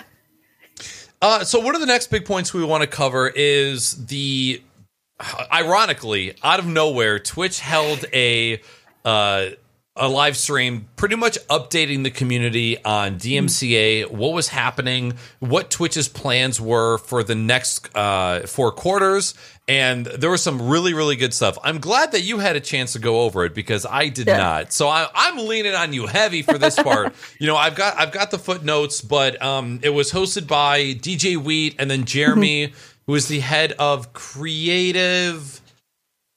Uh Something, yeah. fuck! I had memorized it before we went live, and now it's gone. Um, somebody important over at Twitch. He's like a, a project manager, director typing person. Manages their their Tiger team, which is a Their term we own. Tiger Team. That's right. Um, Yeah. So they they spent a good amount of time going over what tools were available now and what they were going to be coming out with in the future. Um, so Yeah. if you want to if you want to touch on that, Yeah. So um, a big thing that they talked about was how previously the only way you knew if you had gotten any sort of DMCA communications of any kind was via an email, which that was linked to whatever email you have your Twitch accounts associated with, which I don't know about y'all, but I have about 20 different emails somewhere and our email accounts. And so for me, I put them all into the same little inbox because I want to actually have my stuff. Not everyone does this. So things get lost Yep. people were getting DMCA strikes and not knowing it. And so they are now having this as an in insight notification. So when you get those little things that says like so and so gifted you a sub or your sub expired, it's going to be in that. Um, eventually, they'll have more spots for that in your creator inbox and on your channel. Um, they're going to give you ways to track any claims that you have or any strikes. Um, and that will be a panel in the video producer. So you go to like your dashboard, then content, video producer, and it should be all in there somewhere. Um, and this will like tell you how many strikes you have, which we will probably start seeing tweets of people saying, I have X number of strikes. hmm So this comes back to Twitch. How many strikes can we have before you need to ban people? right, And if we know that you are tracking strikes, the rights holders know that you are tracking strikes. If you are not banning people, or if you are not banning people equally across the board, we are going to know. And that's something that's like going to cause, it's going to stir shit up because who's going to get a two day suspension? Who's going to get a one month? Who's just going to be permanently gone? yep, Um, is Twitch going to play favorites based on numbers and money? right. How large is the record label that is coming after you? Are they a small little uh, little two man operation, or is this like a massive massive company like Sony that is coming after you? That's going to have a huge uh, play in it as well. Yeah. Yeah. And uh, again, they didn't clarify what how many takedown notices because remember takedown notices is different than a strike. How many takedown notices do you need to earn one strike? We don't know that information and that's something that i i hope twitch will give to us at some point. Um i tend not to ask questions during these town halls because they're just massive and there's so much going on and they I don't want to say they basically have their script, but they they have their script and then they take the questions that are going to fit into that script. It feels like, which is fine. They will ask some other things, which is great, and they'll, they will pull stuff up from chat. Um, it really does happen, but some of the things that I would want to ask are probably going to take a lot longer than they're going to want to answer on on screen for me. Right. And as uh as informed as they are they're probably not specialists in this Yeah. particular field, and it, it's probably good that they are not answering every single question because they probably aren't well equipped. Like DJ Yeah. Wheat is not a music copyright god, um, Yeah. and and, He- and I doubt that the other gentleman is either. Yeah. DJ Wheat doesn't necessarily know like what's going to cause issues and not because he even said that he's got a strike. He's found measures to prevent that. Oh, He uses pretzel now. it's DJ Wheat. By, by the way, I love you, DJ Wheat. Um, but yeah, it's just one of those things of like there's still information they need to get. And yes, they should be checking all of this over with their lawyers Mhm. because we want to make sure we're actually getting accurate information out all the time. And so that's why, like, even for me, like, if I don't know the answer, I will try to give the best of my knowledge and then ex- also explain with the caveat, like, this is something I need to look into. I will ask around.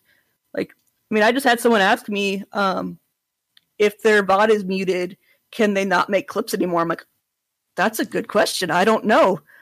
I go over and ask some Twitch staff that I know because Wrenches, I love you. You are so prominent in in chats, and the fact that I've gotten to know you over the years, like I can actually just DM some people and be like, "Hey, does this happen?" yes. And so, yeah, if your VOD is muted, you cannot create twi- uh, clips from it. If you had created a clip, it will be deleted.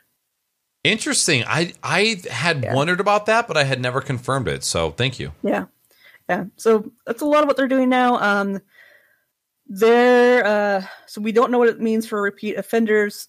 There's this issue of Twitch forgiving strikes and what that actually means too. So like, is that if they're able to prove that yes, you do have the licenses, so um, is it going to be a similar appeal to how they do mutes now? Like we have songs on Pretzel that get muted through Audible Magic because Audible Magic is its own service. People register on that. We we don't have access to that. So this is all done through Twitch and Audible Magic. If people appeal and that gets released, like is the process going to be similar? Like how are they going to actually decide what's forgiven, what's not? Like is it just if you appeal at all, it's going to be that strikes removed because they want to make it easier to counterclaim um, to state that you actually have um, the rights to that. They're going to give you access to see the VODs and whatnot that has the content that has been claimed. Um, so anything that's considered allegedly infringing. So we can't say yes or no, it is. It's just allegedly infringing. Um, you're going to be able to review that um, and make counterclaims. However, are they going to then provide streamers with the knowledge that if you counterclaim, you are opening yourself up to a lawsuit? Right. Um, And- because that's the next step, basically, is they say, "Hey, don't use this." You say, "No, I have the right." They still believe that they that you don't have the right to do it. They will take you to court. Yeah. I also wonder at what point they will go down the same road as YouTube, where YouTube actually will force you to take like a copyright mini class in order to go back to having your account be normal again. Which I thought was I actually um before I got really I I've always been serious about copyrighted music on stream. I would say for the past maybe 3 to 4 years I've been really serious about it. But I was still watching like YouTube videos on stream every once in a while and we were watching we had gotten onto like uh an Asian street food YouTube video kick where we were just watching all these videos from people getting Asian street food and then we found this insane um not the omurice, but the uh, it was like tornado egg volcano dishes or something where you you crack these eggs into a super hot pan and then you take chopsticks and you twist it and it turns into like a little mountain of egg. Oh god. And uh, i got i got a copyright strike for that video and i actually had to go through watch this video Yeah. take a quiz and everything was fine but uh, yeah I'm, I'm actually wondering if if twitch will go down that road as well I think it's actually a great way because then you get to cover the whole. We are providing you with education on this. yes And you know, if Twitch doesn't want to do this themselves, they can offload it to such organizations like Streamer Square, who's very equipped to do these kind of things. Yep. Oh yeah. And, And, so, yeah, I don't know why, but it feels like uh, Twitch's solution to that is abstinence instead of using resources to educate the end user. They're kind of like, ah, good luck, dude. They're like, oh, we deleted that for you. Which, yes, if you get a notification, they have to remove the content. But then it perpetuates this myth that if you delete your VODs and clips, you are safe. Yep. You are not. Just because you deleted the evidence doesn't mean what you did was not illegal. Right. And like you said, there are people out there logging and taking notes and, Yeah. and, and making sure that this stuff is documented. Yeah. Um, Um, you, which I can't ahead. remember if that was in the tweet that uh, Noah put out about how there's I just pulled that up. yeah about how like they can do like there actually are live DMCA's happening and they have happened for a while. We don't see them for music very much. We do see them for like Mm. sporting events. FIFA likes to do them, from Yep. what I'm told. MMA. You want to play soccer? Yeah. You want to do MMA? Like CNN did them for a lot of the things for like the debates and stuff. They're like, haha, no, clutch. And they shut down all these political streamers for a while. Like, you have to be really careful. Heck, the Square Enix thing that's going on, that I think it was happening earlier today, they sent out a list of here are the exact times that you should mute your co stream of it because these will DMCA you. Yeah. It's like, why would you want to go through and mute while you're watching and talking? Which, if you're going to co-stream anyways, turn the audio off because you never know. Like, Right. there's the whole, um, God, I don't remember what even awards announcement it was, but they had Metallica of all Yeah. bands playing, and they switched the music. that was hilarious to me. That was Yeah. absolutely hilarious. Um, it's just like, but you can get DMCA'd on video content as well. However, Twitch, the environment that we're living in, you're much less likely to be DMCA'd for video content, especially with co-streaming, because that's something that they encourage, especially Mhm. if you're co-streaming actual Twitch events. Um, granted, then you run into the issues of them playing in the middle of their events, which is fun. But oh, good times navigating around that. yeah, Um, I actually I want to read. co-stream. Um, yeah, be careful. I want to read um, Noah's tweets because I think they're they're super important. Uh, Twitch is rolling out updates related to the mass DMCA's we've seen over the last few years. Importantly, this includes the ability for creators to track how many strikes they have on their channel and to receive DMCA notifications on Twitch itself. There's much more to do. Twitch auto deletes DMCA content and usually can't reinstate it if the creator counters the DMCA. This is a problem because, per the DMCA, Twitch must reinstate content within two weeks of the counter, unless they receive word that the lawsuit is filed by the claiming property. Also, with the content removed completely, as opposed to disabled publicly, the creator can't see if the content was actually infringing. This hamstrings their ability to file a counter. Uh, note Twitter has the same issue. Twitch says this in particular will be addressed by quarter four.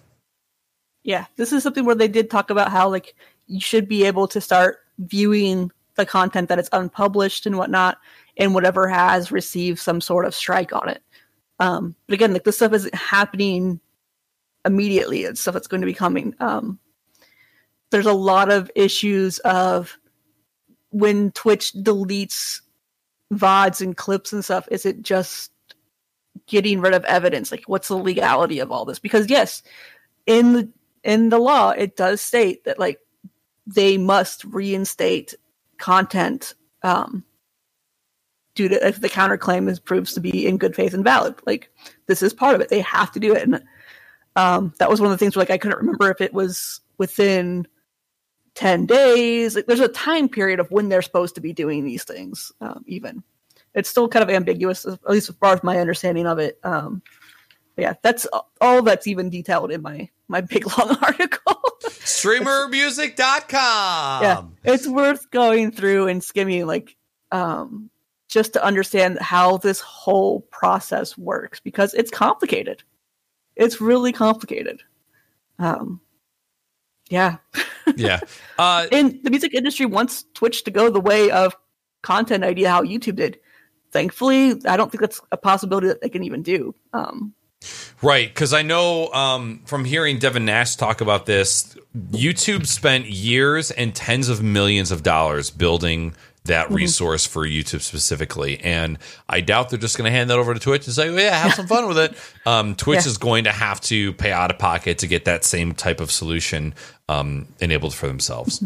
and they they thought they had this solution in soundtrack which they didn't even discuss soundtrack until their q&a which was interesting um, That tells a story. they're not they're not promoting it as much which is interesting um, they did mention how they're getting more playlists and all these things which is you know great do these things but then when the number one thing that you see with twitch soundtrack is why is my vod getting muted bu- while using twitch soundtrack you know you have a major issue because the music's not even supposed to be going through the VOD. Mhm. No one knows how to use your player. Yep. And again, I, I I try not to shit on Twitch too much Yeah. without providing constructive criticism, but this is just another fantastic uh, example of Twitch just throwing something out in the wild because they think it's going to solve the problem, but without educating the end users on how it's supposed to be used, they're just creating more and more confusion. And Yeah. they had an amazing opportunity to create a good resource for content creators. Not only did they provide a pretty shit product as far as like UI and usability, they decided to screw the artists on the back end of it as well. Instead of doing their due diligence to provide for the people that are creating music, they're like, ah, well, you know, we'll just, uh, yeah, we'll give them uh, little to nothing as far as royalties go. Uh, and that Yeah. kind of made me really sad. Yeah, there's been no that I've seen. There's been no public talk of royalties.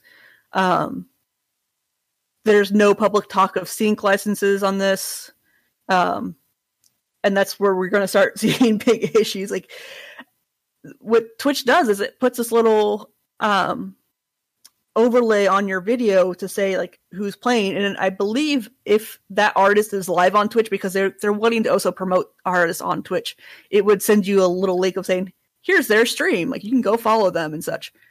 But from what i was told too is if you're not logged into twitch that overlay doesn't show up apparently. Oh, I didn't know like it's an extension thing. Like i'm like i don't i can't confirm that's true but this is what someone told me. It's like oh i logged out. I don't see it anymore. I'm like well that's one way around this. Oh man. if that's false that's on me. That's just a rumor that i heard. Yeah. but like i don't know. And it's one of those things where like i go back and forth of some people yes having that overlay is it's nice because it does free up your chat. You don't have that. People can get access. Um i don't know how it works on mobile. Um that's another issue. Uh but like overlay space extension space those are all like prime real estate for streamers. And if you're not even going to do simple things like give us native captions why are you then doing this instead. Like there are so many better things you could be putting on the overlay than just hey here's a shout out to who's playing right now. If this is just something that I just thought of recently while we've been talking, if somebody is using Twitch soundtrack, the advertisement that you see going into a stream could very much well be a link to Twitch soundtrack, the artist that's playing, or something pointing mm-hmm. back just to give a little bit more love to them instead of yeah fucking Coke Gaming. yeah i mean heck give that ad revenue to the artist then let those three pennies Right? Please, God. Yeah. It's just there's so many simple little things that they could be doing. And I will say one of the things that Twitch did with soundtrack that has been a good improvement for streaming itself is because of how they want you to use soundtrack and not have it actually go to the VOD. That meant OBS then needed to make it easier to decide which audio tracks you're having go where. And I think that's a big improvement because you need to have that kind of control when you're doing your own streaming and video recording and whatnot. Like, because I even tell people like, if you don't want to deal, like, if you're upset that Pretzel is has such so few YouTube safe tracks, then put Pretzel in a different audio channel where it's not going to your like recording on your PC, and then put in different music Yeah. for YouTube. Yep. Is it extra work? Yeah, but like hopefully you can afford a YouTube editor who will do that for you. Or you have a mod who's cool enough to not work for pay, which is another gripe of mine that is a whole other show. You said it nicely. I'm going to say it with a little bit more uh, acid. If you if it's too much work for you, too fucking bad. You are so goddamn privileged to be able to play video games online and make money off it. Too fucking bad. Go buy a subscription service. Eat my ass. And that's what I have to say about that. Yeah, and it's certain things of like, okay, we don't have our song requests currently. We did have song requests through an extension. We are working to get that back. We had to take it down because all of our new catalog was on a completely different backend, so it didn't even connect anymore. Getting things approved on Twitch for extensions, it's up in it's I don't want to say it's up in the air right now, but it's just one of those. They took a long break for holidays. Even I think I want to say even Tiltify or someone else like a charity took their extension down just because like getting your extension updated was a whole other process. Like it basically was starting from scratch again. It's like Twitch extensions are something that are cool. I think Twitch is still deciding how they want to deal with extensions, especially because so many extensions are making money. Sure. And they want to find a way to take their cut of that. Um, but like we had a song request thing that like allowed you then to earn some kickback for that. And so I think that was with the extension streamers then got the 70%. Artists got 14% of that song request. Pretzel took 6. Okay. And so with enough song requests, you could pay for your monthly subscription no problem. Yeah. Oh, yeah. Absolutely. And that's always kind of something. I mean, this is a whole nother conversation, but it to me, the one thing that I would like to see improved is Twitch is a live streaming platform to where like the core existence of Twitch is a live show. And then things like mm-hmm. extensions and profiles, they're all just like afterthoughts where they don't get a lot of love. Like they're introduced with good intentions and they're good ideas, but like the execution of them is always so lackluster. And then people just end up not using them because it's kind of like whatever. Like if I had to guess what the number one most used Twitch extension is, I would say probably cl- closed captions. Uh, I I would assume that the amount of extensions that are monetizable pale in comparison to like free extensions like closed captions or like um when we can have like avatars on stream and stuff like that. Yeah. Uh, which is sad because there are so many fantastic ideas for extensions on Twitch, but because it's such an afterthought and they're clunky and you can only have a certain amount of them at, at a time, it kind of makes it really messy. Yeah. Um they only have like two that you can have on screen and then they have the ones you can put in your panels. And I think the only extension that truly made money um has been the soundboard one. Yeah. And even that it's like how much money is that dude actually making? Like he probably made a, a good little bit at the beginning, but like is he still getting that timeout for bits? Another one, like maybe, but maybe not. Yeah. Like, It's funny Yeah. once, and then Mhm. after that's like, oh, okay. yeah, and most people now, if they're using um, sound alerts, they're going to use the ones that are built out through Streamlabs or Stream Elements. right. So they're getting the money back. They're getting the money now. Yeah. It's not the individuals. The money's going somewhere. Yeah.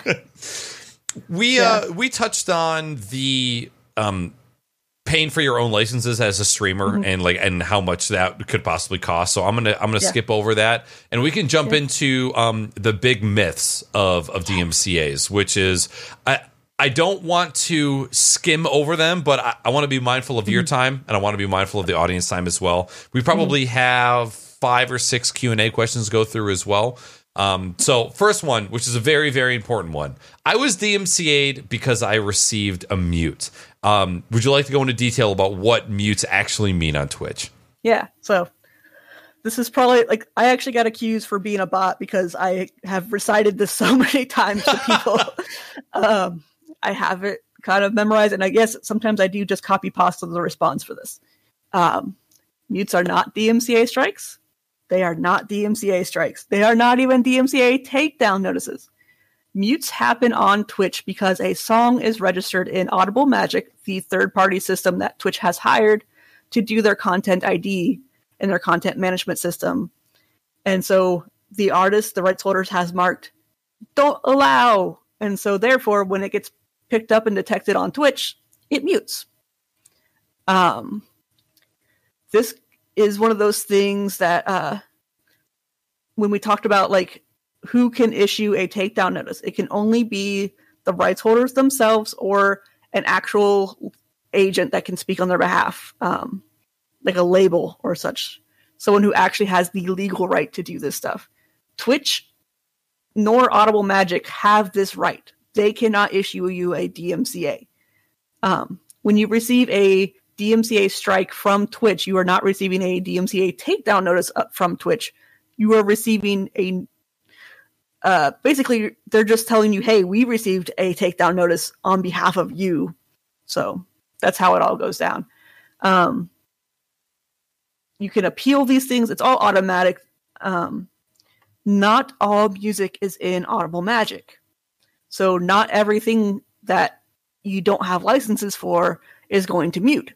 So, say I'm a big label and I decided to pull every single piece that um, the Red Hot Chili Peppers have ever done. So that means, yeah, you can play them and they won't mute. That doesn't mean that it's not illegal to use them. Like you still can get DMCA'd. Right. Um, Platform specific and yes. claim specific. Yeah. And there's a lot of like Audible Magic manages things for more than just Twitch. They're not just a Twitch specific thing. YouTube has their very own platform specific. So that's the nice thing about YouTube. It's it's very like we know if it's not supposed to be on YouTube, but they have their thing, they deal with it. Audible Magic, it's they considered it a uh, preemptive safeguard to kind of be like, oh, this is this is maybe problematic. So yeah, if you're getting a bunch of mutes, maybe you should look into what you're using. Um, but again, if I was a record label, I maybe wouldn't put my stuff in Audible Magic. That way, I would have evidence on the VOD that what you're doing is illegal.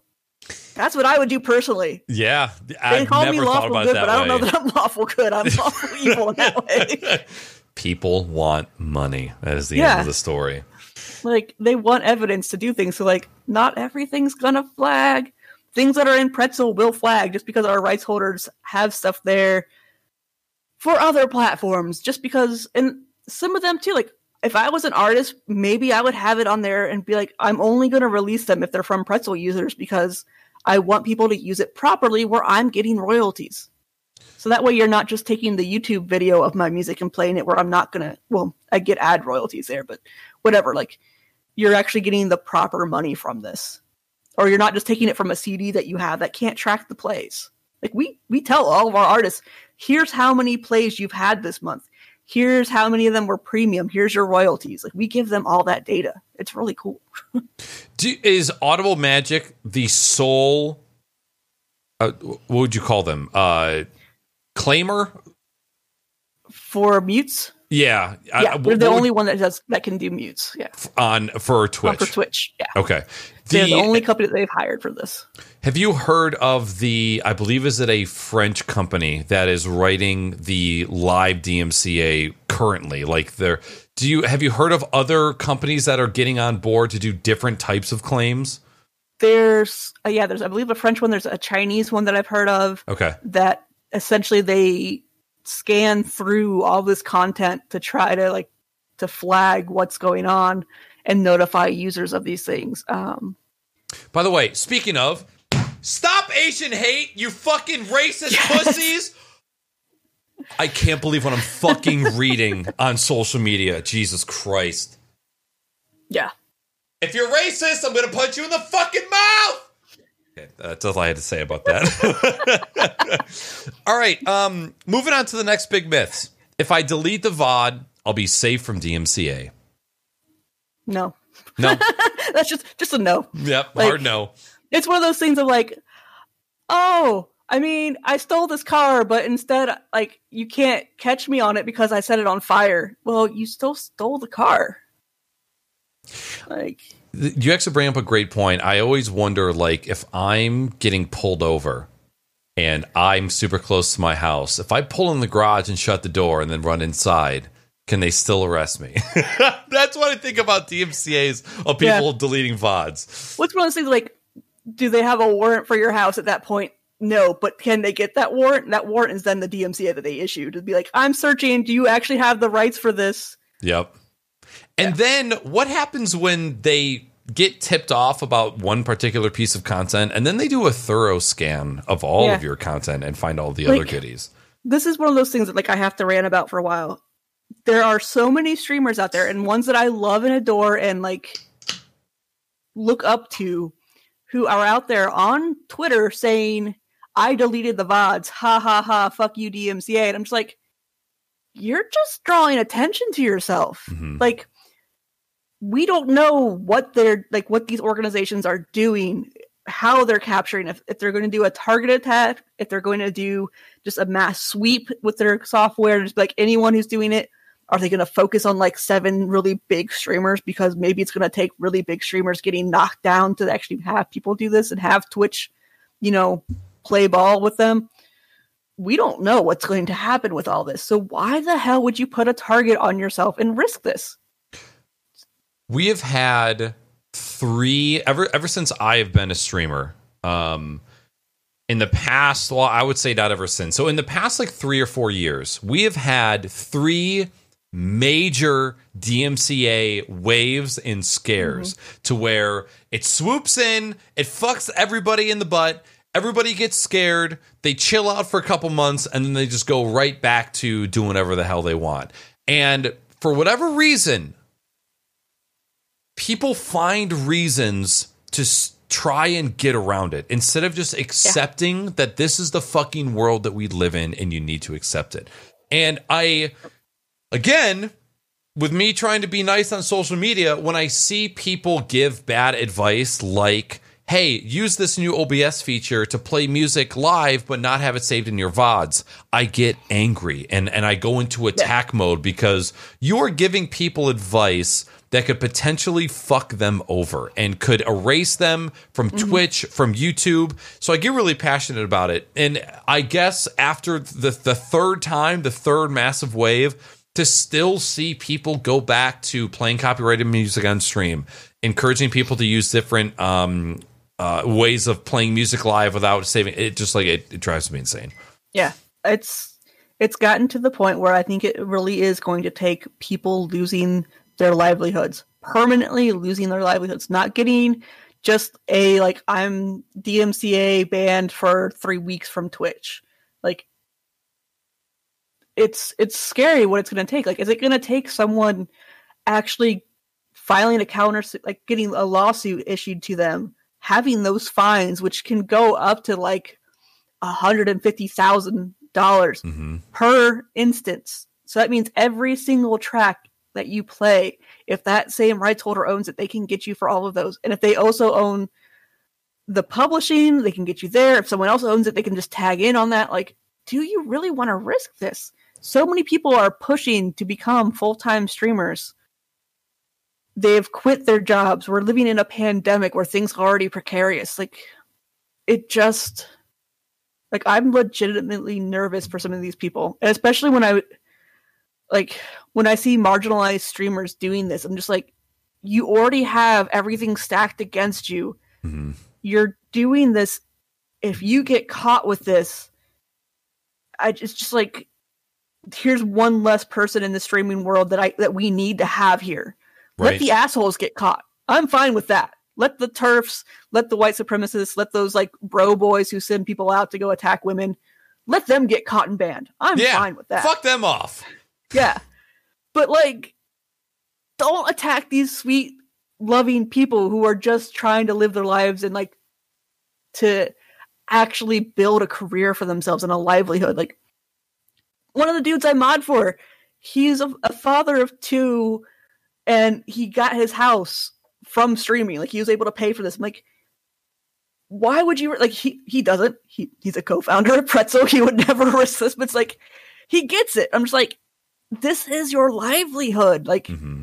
I don't know about y'all. Like I, I have this big, robust background. I have a bachelor's degree in essentially miscellaneous studies.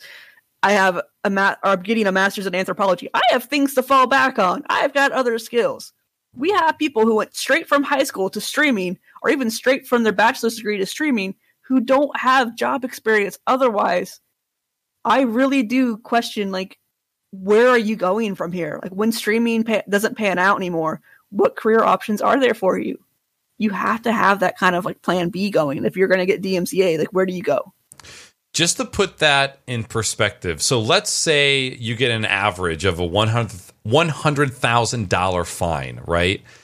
After Twitch takes their cut, that is 40,000 subs worth of revenue just to pay that fine for that one infringement.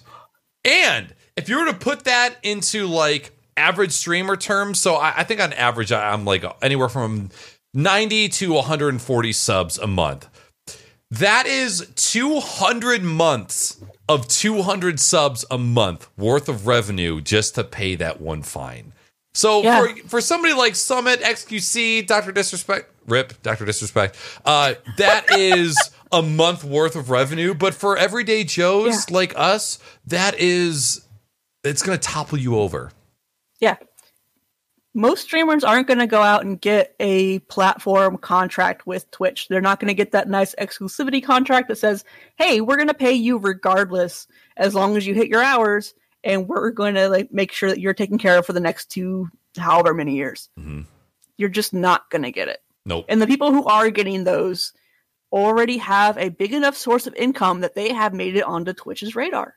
They've got not just one whale coming in their chat and blowing things up.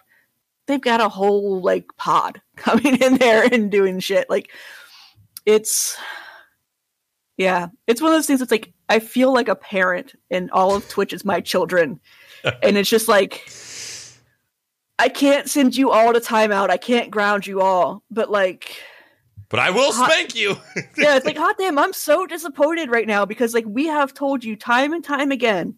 And it's one of those things like I hate that I don't have the reach that I need to mm-hmm. to actually hit these people. Like two of the streamers who I love who are doing some of these heck, three I can think of off the top of my head, were doing these like DJ nights where they're playing things that they shouldn't they don't have the license to, and they're just gonna delete the VODs. I'm just like I don't have that relationship with you to do this. Like I can't just walk up to you and get into your DM and say, "Hey, uh, that's not okay. I'm really worried about your livelihood." And like, it feels shitty to be that friend who's like, "I'm constantly worried for you." It really does. Yeah. Like, I'm I'm happy that enough of my friends know and love me and trust me that like they have all switched to either Pretzel or some other appropriately licensed music. I, I want them all to be on Pretzel because I love it, and then I can help them when they have issues. But like, I think that's why half my friends moved over to Pretzel because they know I'll do support for them. that support yeah if i Yeah. were like if i were to ask my friends on a scale from 0 to 10 how annoyed with me are they about me asking about their backups and their two-factor authentication Don't ask me. Rini. I had the same passwords from high school. No! You are banned from the podcast. You can't tell me that now. Jesus Christ. All right, we're going to pretend that that didn't happen. We're going to move on. Uh, if I only use under 30 seconds, it's still fair use. Oh, as I said before, only a judge can decide fair use. And while I like my clothes. These are not robes. I I do not have a gavel. I cannot decide what is fair use. And it's not a fair use. Is not a defense. It's something that they decide after the fact. So, like you're already in court at that point. For them to decide it's fair use, you're already in court. Which I had. I think I have it in my save files. I don't think I linked it. Maybe see if I can pull up. Uh, to do measuring for use uh, fair use there's four factors. The four things that the judge will consider are the purpose and character of your use the nature of the copyrighted work the amount and substantiality of the portion taken and the effect of use upon the potential market. So those are four things that they're going to look into those. So like yeah if you're only using 15 seconds could it but no, like we just had a streamer, Lady Devon, who got DMCA'd and taken down because she had that um, remix of making bacon pancakes from um, Cartoon Network, but it had uh, New York on the end, and that little snippet of New York on the end got her DMCA'd five seconds of a song. I didn't know that. hmm Apparently, it was that that got caught. It like Cartoon Network didn't send out the DMCA's. It was uh, whatever music group owns that song. No shit. Wow. So yeah, you can get caught for just three seconds. Like when you have things that get muted, like there's a lot that can get picked up on. Which one of the things I didn't go into was the issue of um, when you get talk about fair use, you also start talking about public domain rights and whatnot. Like classical music, can you play classical music on your stream? If you have the instruments to do so, yeah, go for it. That that uh, composition is in public domain. Do it. It's the mechanical recording. Mm-hmm. So that very specific recording is also licensed. So in Pretzel, we get a lot of our classical music and our um, some of our jazz too, because those are songs that get played a lot. Um, and so because there are like 17 groups playing the same piece of classical music that have recordings, they're all going to be listed somewhere for their their content ID. So most of them are in Audible Magic. So the Chicago Symphony Orchestra will have their version that gets flagged. But say we're using the London Philharmonic. It's it's two different recordings or two different groups, even though it's the exact same song. It could be even played the same arrangement, but yeah, it gets the, complicated. The algorithms don't have a minimum time elapsed to start yeah. content ID. yeah, that's why you see things with like people getting mutes and whatnot because of like sirens in certain games and whatnot because someone put their uh, sound effects on Audible Magic. Is that a trolly thing to do in my mind? Yes. Don't nope. don't put like the sound of popcorn happening or a blender or a car alarm. Don't put that stuff in Audible Magic, even if you did create it. Like that's just what's the point of that in my mind? Yeah. But you can. A, a siren in a game apparently caused some issues. Yep. There was um I think it was wind gust or tor- tornado noise yeah. that I saw on Twitter as well. That's fucking it's hilarious, yeah. terrifying, and also insane at the same time. Yeah. I mean they had to think of like it was a a blender that was getting tagged for deadmau5. That one was actually fake. That one wasn't real. That was just someone being dumb on the internet. Like, and that saying, makes sense because it's dead mouse. Because yeah. the, the, what a troll. Yeah. Uh, but, yeah. Next big myth. Uh, but so and so said it was safe and true.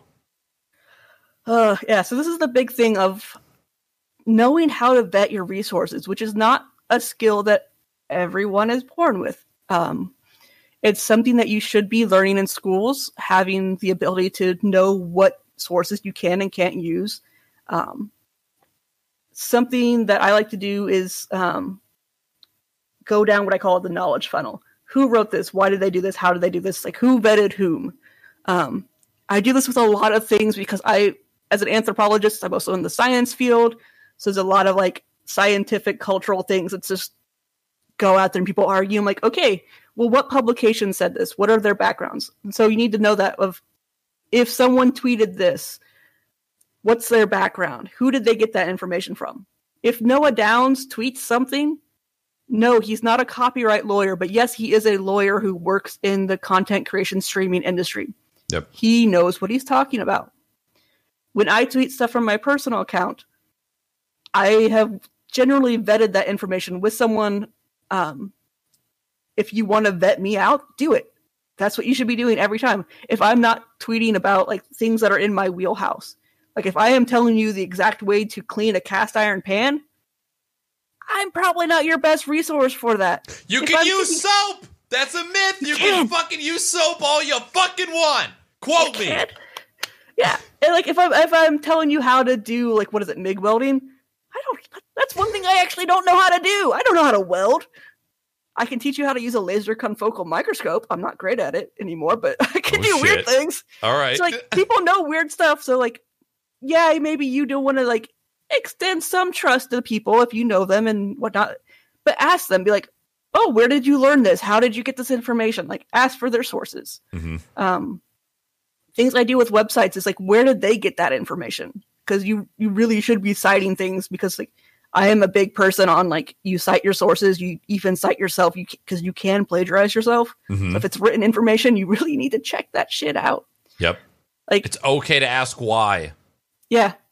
Things like that are on your site, things that are on StreamerSquare, things that are on Devin Nash's site, those have likely been vetted mm-hmm. by someone else. Like everything that I put out about DMCA, I check in with my bosses at Pretzel. I check in with my friend who has read the entire document of the DMCA. Like, I make sure that these things are valid. If they don't know, then we find a way to word it. I talk to lawyers. And so, like, I make sure I know these things. So, always go through and check out who's saying what. Because, like, yeah, we could come out and talk about anything. Like, if you tweet about audio stuff, I'm likely going to believe what you say because you have that knowledge and information. Mm-hmm. Some random person comes in chat and says, "Well, this means this." Like, well, you need to back up your information. Where did you get that? Like, you don't have to give me a link. Granted, when COVID first came out, we actually told people in chat, like, where are you seeing this? Can you provide me a link so we can look it up?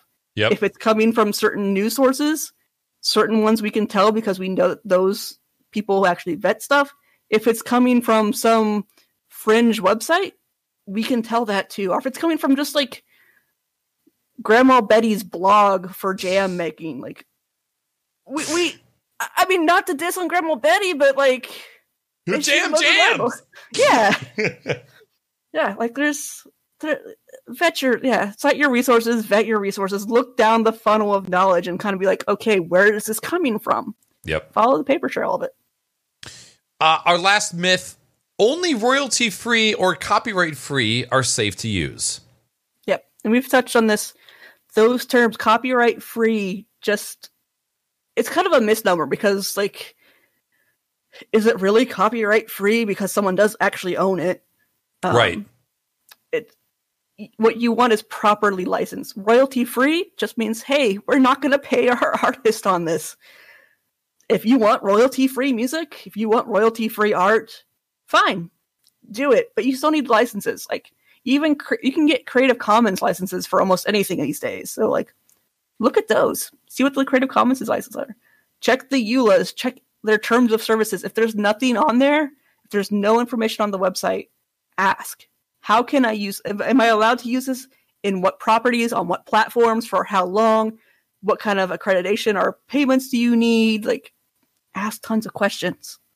I, I would say out of all of the terms to search when you're looking, Creative Commons is probably the one that's going to land you the best hits because a lot of the times those have their licenses for you mm-hmm. to view. Um, mm-hmm. Because if you just if you go to YouTube and you search copyright free music, you're going to get millions and millions of hits, and you cannot guarantee that any of those are actually copyright free. And like if you're going to user generated sites, you need to be careful because like even Creative Commons, it's one of those things of like I can put Creative Commons on my blog, but that just tells you how you're supposed to use my like the content from my blog. Mhm. So like you really have to know how to navigate this stuff. Like that's why I don't typically even though we have some of them listed, like I don't trust Spotify playlists, I don't trust Apple playlists, any kind of playlist that has been curated by someone that is not actually a company that we know has the licenses. I don't trust it. Yep. There are very, very specific exceptions. Somebody just um, turned to me on to, you know, Jericho, the big Twitch streamer, Jericho. Yeah. He has a Spotify playlist that is um, copyright free, like properly licensed music. And it is a, a Spotify playlist. But again, like, I'm so weary of allowing or uh, advising people to use playlists because if something else were to come up in there that wasn't, then you screwed yourself. Um, but there Yeah. are like very, very specific exceptions like that where they are okay. Yeah, and technically there are a small handful of pretzel playlists on Spotify. We they created Oh. those back before I joined the company. They were mostly there so if you wanted to listen to pretzel when you're not streaming, like if you're in your car or whatever, you could do that. But like it's it's still one of those things of like if you know this artist is in a program that offers royalties, offers data to them, why would you not just use that? Because that benefits them. If you're if you're going to find ways to get around it like try to do it in the in the way that does less harm and like may actually benefit these people Do you know if um, a mobile app is in development for Pretzel? Are you allowed to disclose?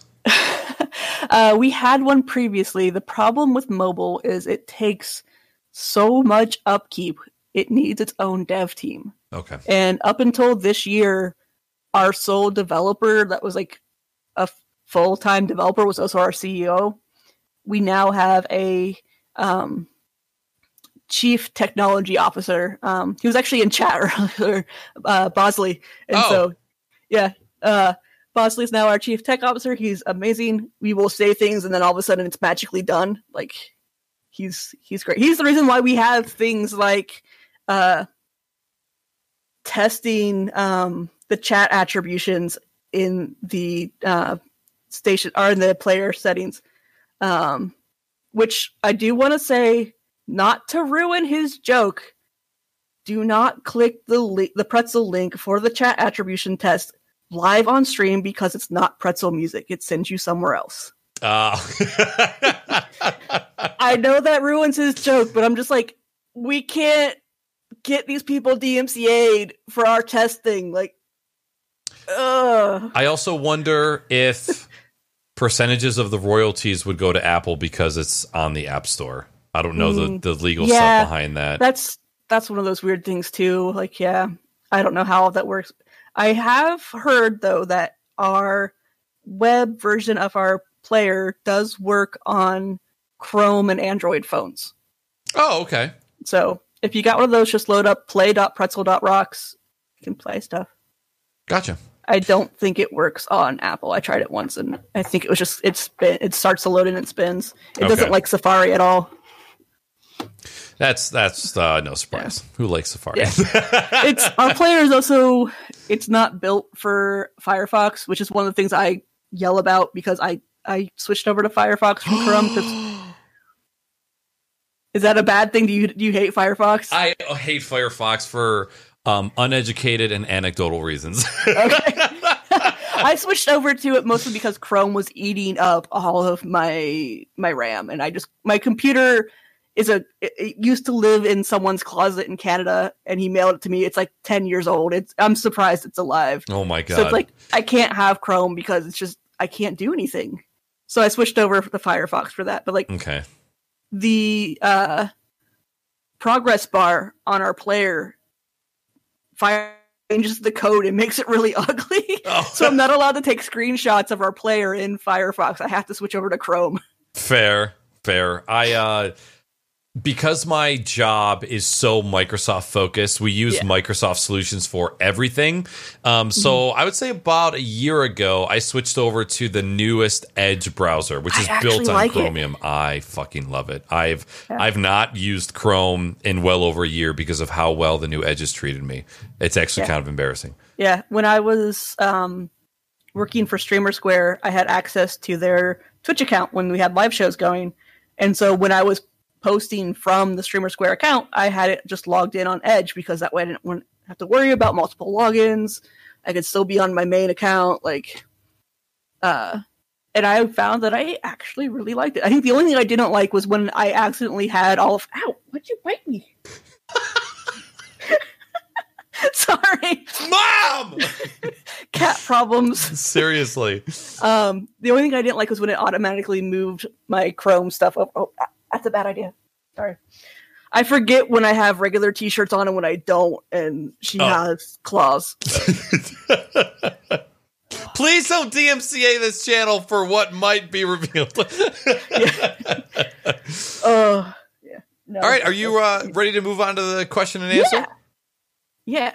Awesome. So the the questions we're going to tackle first because technically and chronologically these were first. Uh, we got some questions on Twitter. So the first one is from Anarchy Kill Switch.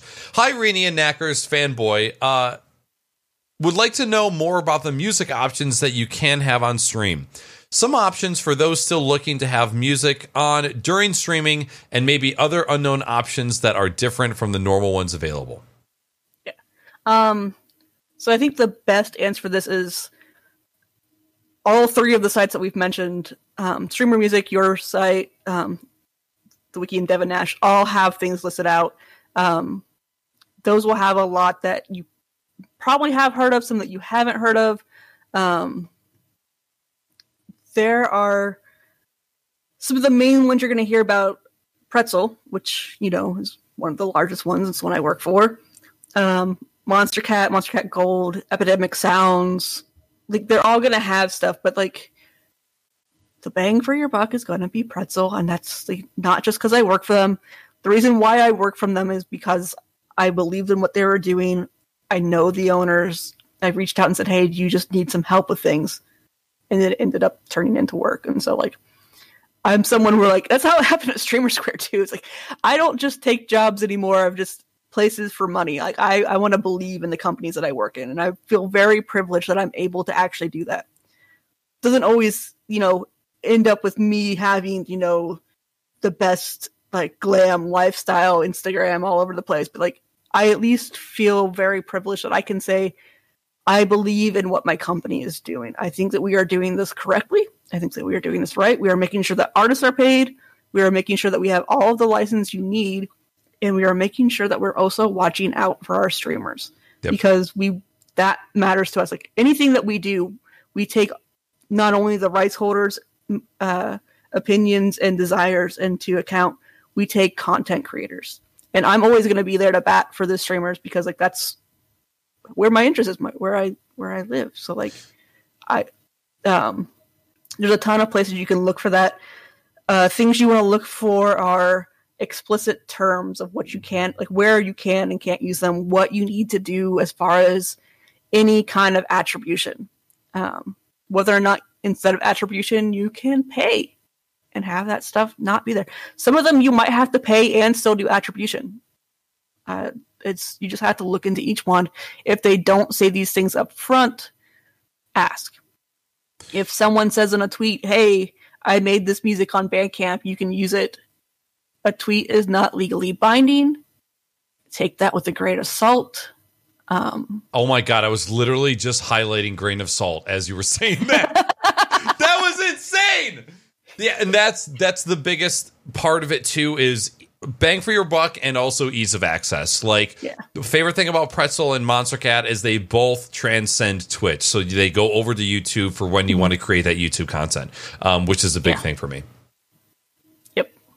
So uh, yeah, to Anarchy to answer your question, um, if you head to streamermusic.com and you click on Stream Safe Music in the top, there are a shit ton, and I mean literal piles of feces ton of ones that you can choose from. They even break it down between the types of music that they have, the price, how many songs they have in the catalog, which platforms they're available on. That is probably the number one place that you should be going to. Yeah.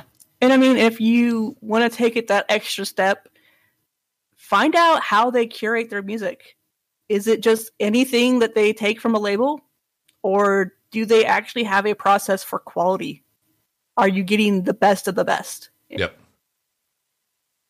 Next question. Bell Next asks I see streamers using video game OSTs for background music. On a scale of Spotify to pretzel. what a great question. On a scale from uh, of Spotify to pretzel, how safe is that to use? I will always use pretzel, but I'm curious about playing different game soundtracks over gameplay. That one is tricky because typically when you're playing a game on Twitch and you're using their, their soundtrack, you're not getting muted. It depends on whether or not the soundtrack is something created in house by the game or like they have hired specifically for that, or if it's something like uh, GTA that uses a lot of popular music and brings it in. Um, there's God, I don't remember what game like used a, I don't know if it was Beatles or Paul McCartney song recently, and it was just like, oh, this is like they didn't have they had the rights to put it into the game. They didn't have the rights then for streamers to then use it, Right. and which is the issue with things like Just Dance and any kind of rhythm game, um, Beat Saber. You they have the rights to use that music in the game for that specific purpose of the game. They do not have the rights to then have that be rebroadcasted Yep. especially not rebroadcasted to video, which is sync. which is an important distinction to make because again video games technically they are sold for individual consumption but video game companies just let it go we don't Yeah. have that same uh, privilege when it comes to music yeah, and so with that, like, check out the the EULA, see what it says. There should be some wording in there about broadcast and whatnot. Um, if you like, and it was one of those things too. Like, there's games like Knights of the Old Republic have those original uh, Star Wars scores in there. Is Oh, that going to get you screwed? It might. So be careful what games you're playing. Like, be be conscious of. But if you're playing things like Undertale, Hollow Knight, Hades, things that have like these really beautiful soundtracks, are they going to get you screwed? Probably not. Um, I know people like to throw out Nintendo and all these issues um, that they they saw with Nintendo, but like what we saw was mostly N- Nintendo of Japan specifically tackling certain things on YouTube. Nintendo, I love them to death. I used to be a brand ambassador for them. I will always fangirl for them. But yes, Nintendo is a little behind on understanding that streaming and content creation like that is something that we love and want to do. Like it was just three years ago that their former uh, Nintendo American president Reggie was like, "We don't think streaming's all that important." And it's like, dude, you said that at a Game Award type thing. Like, no. God, I so they're a little that. behind on that, but like. If you want to play the Persona 5 soundtrack while you're playing a different game, are you going to get booped? Audible Magic will not know what game you're playing. That's true. Right, So- they only know the license behind the the Yeah. soundtrack. So, can you? Yeah, maybe. Mhm. Am I going to say depends. yes? Yeah. Am I going to say yes? Go do it. You have my stamp of approval. No, I will never say that on it. But Mhm. like, you know, if you're not seeing it muted, if you're not seeing this, if you haven't really heard of it, chances are, yeah, if you want to chill in Minecraft and play the Final Fantasy soundtrack, I haven't heard of any cases of that going down because how are they going to tell right now? But that's not to say the technology isn't out there for them to to discover this or that they won't build the technology in the future to be like, oh, I see your category is uh sports or something and you're you have this soundtrack that doesn't line up. Like currently we don't have anything for that. So- And also, in uh, one of the massive headlines in the past couple years was music licenses for the Grand Theft Auto 4 radio expiring, and that causing a huge fucking thing. So, what happens in a couple years from now when the music licenses for those particular games expires, and now you have all of this content that has that song as a backing Yeah. track? What are you going to do then? Yeah, and that's one of the things like we we just don't know. And I would actually say like ask uh ask Noah, ask his boss. Um, heck, like uh, one of the lawyers we worked with is a, a, a Billboard top music lawyer. Um, find her, ask her. like yeah. ask every lawyer you know and figure this out because like we we don't really know how this Yeah. is going to play out We can only Uh, speculate. yeah so All right. just be safe First question from chat comes from at Kensington. What happens if a musician musician hears their music on a stream and the streamer is doing things that they don't agree with, uh, i.e., making racist comments? What's the musician's recourse in that situation to remove their art from the situation?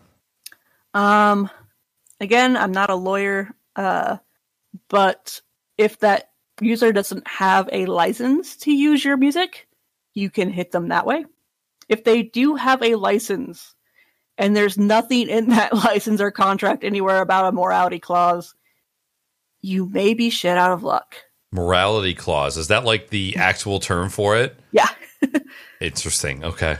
Yeah, which always read your contracts, always read the fine print. You would be surprised at how many people sign off on things like let like they just want to do an app and all of a sudden that app now has the permissions to like unfollow, follow, tweet, whatever you want from your account just because you want an app to do something funny. Always read the the contracts of these things because um yeah, you could even find yourself in a work contract that says like technically your employers can decide how you dress. Like- yeah. Oh yeah. Is is it as dire as music stuff? It's, yeah, but uh, yeah, I don't know. That one is again. It it that kind of files falls into the category of can it happen or like technically can it mm-hmm. happen? Yes. Yeah. Realistically, will it happen? There's probably a really low chance, but that's not what you should be basing your brand off of. Yeah, and it's also one of those things of like we haven't yet seen the cases come up of like streamers have signed on saying that they will allow advertising on their streams on Twitch. Right? We don't have the option to choose what type of advertising. Maybe you're family friendly and you don't want to have alcohol ads. Should Yeah. that be something you can opt out of? Right? Yeah. Or I love Pepsi. What the fuck is this Coke gaming shit? Yeah. Yeah. Well, what happens like if you are personally sponsored by Pepsi and then Coke comes on? Like, how does that affect your personal contract? True. This is why, like, jumping back to like streamers need a lobby. Yeah. We Oh, need yeah. someone to protect us for this because, like, me as pretzel support, do I want racist, toxic assholes using pretzel? No, I personally do not. Mhm. Do I get to decide that as pretzel head of support? Not really. I don't like the the makers of Nike can't decide who wears them like when you're a commodity like this. And so it's really hard, it's really murky waters and we haven't really seen what can happen. Um what you can do if you find out that they are a horrible person, report them to the platform repeatedly. Have as many people as you can report them. Sure. Twitch has stated that they have these brand new community guidelines. Hold Twitch accountable to them. That famous And, like- tweet. Yeah. And like check your terms of services of like what are reasons you can have a user banned from certain things. Um on Pretzel's uh help site, there's actually like why was I banned? And there's a list of reasons why you could be banned. okay. And so there's there's ways you could get them to, to not, but like honestly, it's going to be a really hard fight to be like, oh, they're just a horrible person. I don't like them, or Yeah. they don't agree with my viewpoints. What constitutes a horrible person? Then you get Yeah. murky waters, like you said. Uh, next question from the Ice Orb. If you were a musician, how would you get onto Pretzel? Uh, the biggest thing is that we're not taking individual artists anymore, except for special use cases. But sign up for distributors such as like DistroKid. They're one that you know is a pretty popular for indie artists, especially like smaller indie artists to get in on. Um, they have these beautiful forms. It's like I opt in to have my music here, here, here, and here. And one of those options is Pretzel. They will then send all of their information as far as um, the recording metadata, the DDEX stuff, all these technical things that I hear in meetings but make no sense to me. They will send all that beautiful music magic to us, and we will get you on the pretzel player uh, after we get everything cleared. So Um, but- basically, oh, go ahead. As to say, but what you can do is go to pretzel.rocks slash artist, and that is our page that will start you out with like, here is where you should go.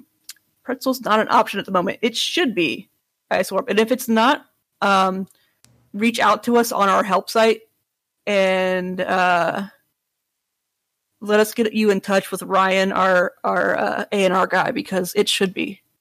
So, or even tweet us, be like, "Hey, I'm trying to find you, but I can't. I want to be on Pretzel. I'm with DistroKid, and Ryan will get a hold of you, and he'll help walk you through it." So you're basically you are uploading your music to a distribution Yeah. platform, which therefore, I mean, they're pretty much the one that are giving you the green light of I am good to be distributed. Yeah. Dis- distributed. oh my god, distributed. it's a weird word. it is. It is. Yeah. And I have a the list of distributors. Okay, we work with DistroKid, Fuga, Dashgo, Symphonic, DigDis, Horus, Vydia, CI, Ingrooves, APM Suite, Triple Vision, MVD, Real Playas, Label Grid, Alpha Pup Records, Create Label Engine, Rebeat Digital, Contour, and Ditto Distribution. Holy shit! all the distributors that we work with currently. This will be on a help article by the end of this weekend because I have to write it. All right. We're holding you to it now. Yes. Um, okay, uh, Squirt Kensington had the same question. Next question from Tootie Toodle McBooty. Uh, could I love that content creators get a broadcaster license right? Uh, I, I, he said write a radio company, but I'm guessing he said like a radio company. Technically, yes. They're not cheap. And a broadcast license won't necessarily cover you for everything that you need. Um, again, this is where sync licenses come in. And we're big advocates that if you are doing music plus video or any kind of audio plus video, you need sync. That's the whole point of sync license. And so, uh, yeah, you can, but make sure you look into the types of licenses that you need and make sure that you're getting the right one. Because you don't want to get one that's like the license that bars need to do get for karaoke. You don't want to get one that the djs need to do their things. Like even like the ascap bmi stuff that people get for these public performances some of that is mainly for establishments to use as like background music when you're like at a grocery store or something or in a bar. Like they're very specific so make sure you're actually looking into like what the use cases are for that Right, because there's a difference between the background music and then the perf- performance of Yeah. said music. hmm Next question, also from Ice Orb. Follow up to my question about musicians getting onto Pretzel live track review? Question mark. So I'm wondering if he was like, "Hey, listen to my shit live, so I can DMCA your ass." Fuck you, Ice Orb. Get out of here.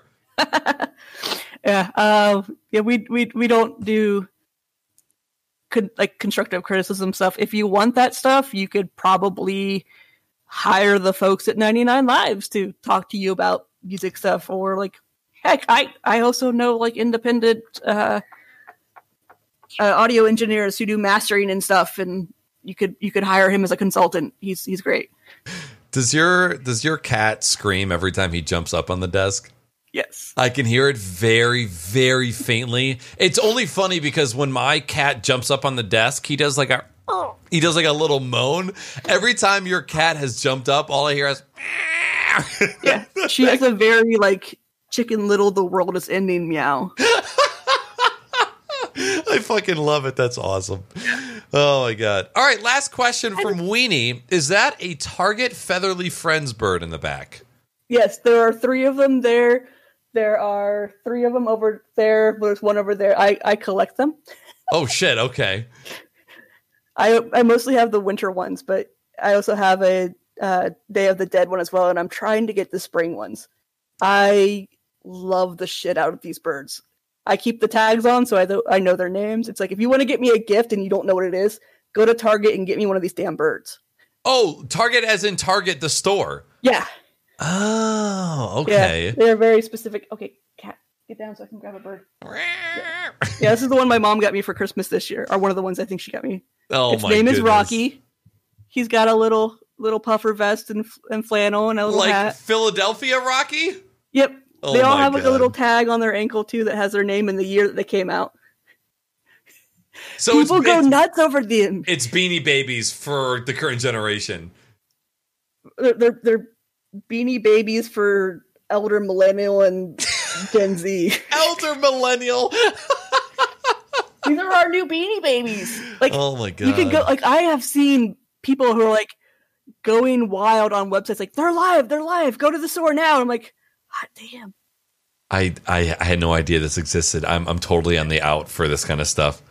I I have a, a weird obsession with them, and I have the smaller ones because at Christmas time they have smaller ones that are ornaments. I have a whole bunch of the smaller ones that I put on my Christmas tree. Oh, okay. I feel they look familiar to me, but I couldn't Mm-hmm. put my finger on where they were actually from. So now I know. Yep, yeah, yeah. I think Weenie and I are going to become best friends. It sounds like it. You got the witchcraft, you got the birds, we've got the cats. Oh boy.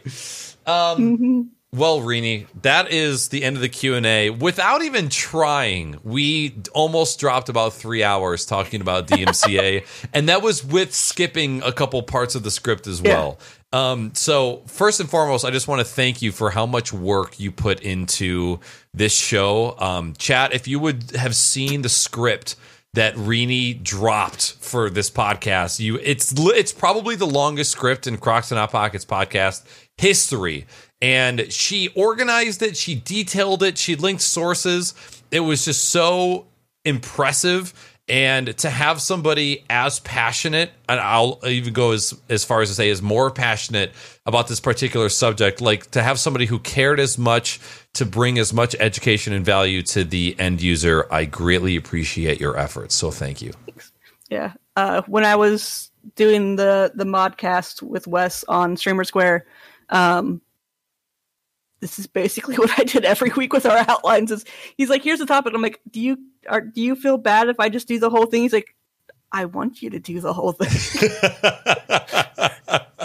and this is uh, this honestly this relationship couldn't have come at a better time because I've started to deviate my content over towards more the educational valuable stuff where it's planned scripted content targeting specific topics and us coming together, Twitch releasing their live broadcast on their updates with DMCA, like it all yeah. came together at such a perfect time and like I I feel fulfilled hosting this type of content. So I, am hoping that there are people that get some value out of it as well. Like this is the shit that I love creating, and and to have you here to to tag team it has been a, a great experience this has been a lot of fun. Like, I always get like nervous doing this kind of stuff, but like, I absolutely love education and educating things. Um, one of my mentors in grad school was like, "Your superpower is explaining things," and if I get the opportunity to learn something and then share it with them with someone else, like that's the that's my life goal. That's what I want to do with my life. Is just learn things myself and then share that with as many people as I can. Yep. So yeah, I I love talking DMCA stuff. I I hope that you know we don't see this massive uh doomsday event of DMCA strikes taking content creators off the platform and ending their livelihood. I don't want to see that at all. But do I think it's a possibility? Yes. Do I think that's what our industry is going to quote unquote need for anyone to take this seriously? Sadly, yeah, I yeah. think it's going to happen. Oh yeah, absolutely. And we're just going to be sitting here being like, I don't want to say I told you so because it feels super shitty to be like, I told you you're going to lose your livelihood, but like, we have tried to give you so many tools. Please let us help you. Mm-hmm. Have you ever seen the video of a bus driver uppercutting some lady off of a bus for spitting on him, or is like spitting on him or hitting on him? No. Okay. So there, there's this video. It, it's pretty old. There's a, a lady who is trying to get on a bus, and I think she assaults the bus driver. And he gets up and he goes, You going to jail now? You going to jail now? And then just goes, and just uppercuts. Like, do I want to hurt you? No. No. But you've been fucking taunting me for years and years and years, and now you're just gonna get a fat fist uh, to the inside yeah. of your mouth. And I'm sorry, I didn't want to, but I'm gonna have to sock you in the mouth. Yeah, and there have been people in the music industry, especially like A2IM, um, Richard Burgess was talking about how like they do not want to punish streamers for this. They want to find a way to work with streamers. The music industry is not necessarily out for individual content creators. They're out for Twitch yeah. because Twitch has said, "Hey, you want this? Nah, we're gonna do it our own way." Like, Twitch is basically just not coming to the table with things that the music industry feels is reasonable. Twitch feels that the music industry is not being reasonable on their side. They're they're at a stalemate essentially from everything that we've seen so far. Who knows? Maybe after the town hall, Jeremy got into a call with like all the majors and worked something out. That would that would be neat. Do I think it'd put Pretzel out of business? No. Right. I still don't think so. I still think we're doing things pretty well. Um, but yeah, it's a uh, I don't know. This whole thing is just I get nervous for all of this and mm. I mm-hmm. just want to see people thrive and survive because streaming is such a unique thing and it's where it's where all of our community building is going for the most part. It's this new generation of things, and it's for all ages. Like the people who I see thrive the most are like our generation of people. Right. And I don't want to see people have to start their lives over in their 30s and 40s just and because they decided to play an ACDC song. Barred from one of the things that they love the most that brought them mm-hmm. uh, an immeasurable amount of joy, and for a silly mistake like DMCA or copyright to, to shield you from that. Yeah, it's this is all preventable. It's does it suck? Yes. Like you do not have to agree with the why of DMCA, but you need to understand how it works. Right. That way you can best protect yourself and you can best work to fight to change it. If you don't like it, cha- like work to change it. Listen, sex without a condom is still sex. It doesn't feel as good, but you're still getting some. So fucking play by the rules and you won't get chlamydia. That's basically what the message we're trying to convey. You just called pretzel prophylactic. I'm sorry. You're welcome. Branding 10 out of 10. I went to school for this shit. And when I mean school, I mean I graduated high school with a 2.2. Anyways, I mean, the best sounding Magnum prophylactic you're ever going to find. But yeah. Pretzel is extra large in case you guys were worrying about the size. uh Rini, that is going to conclude the podcast. Please do me a favor reintroduce yourself to anybody who doesn't know who you are. If you want to um, highlight any special events that you or Pretzel has coming up, now is the time to sell out.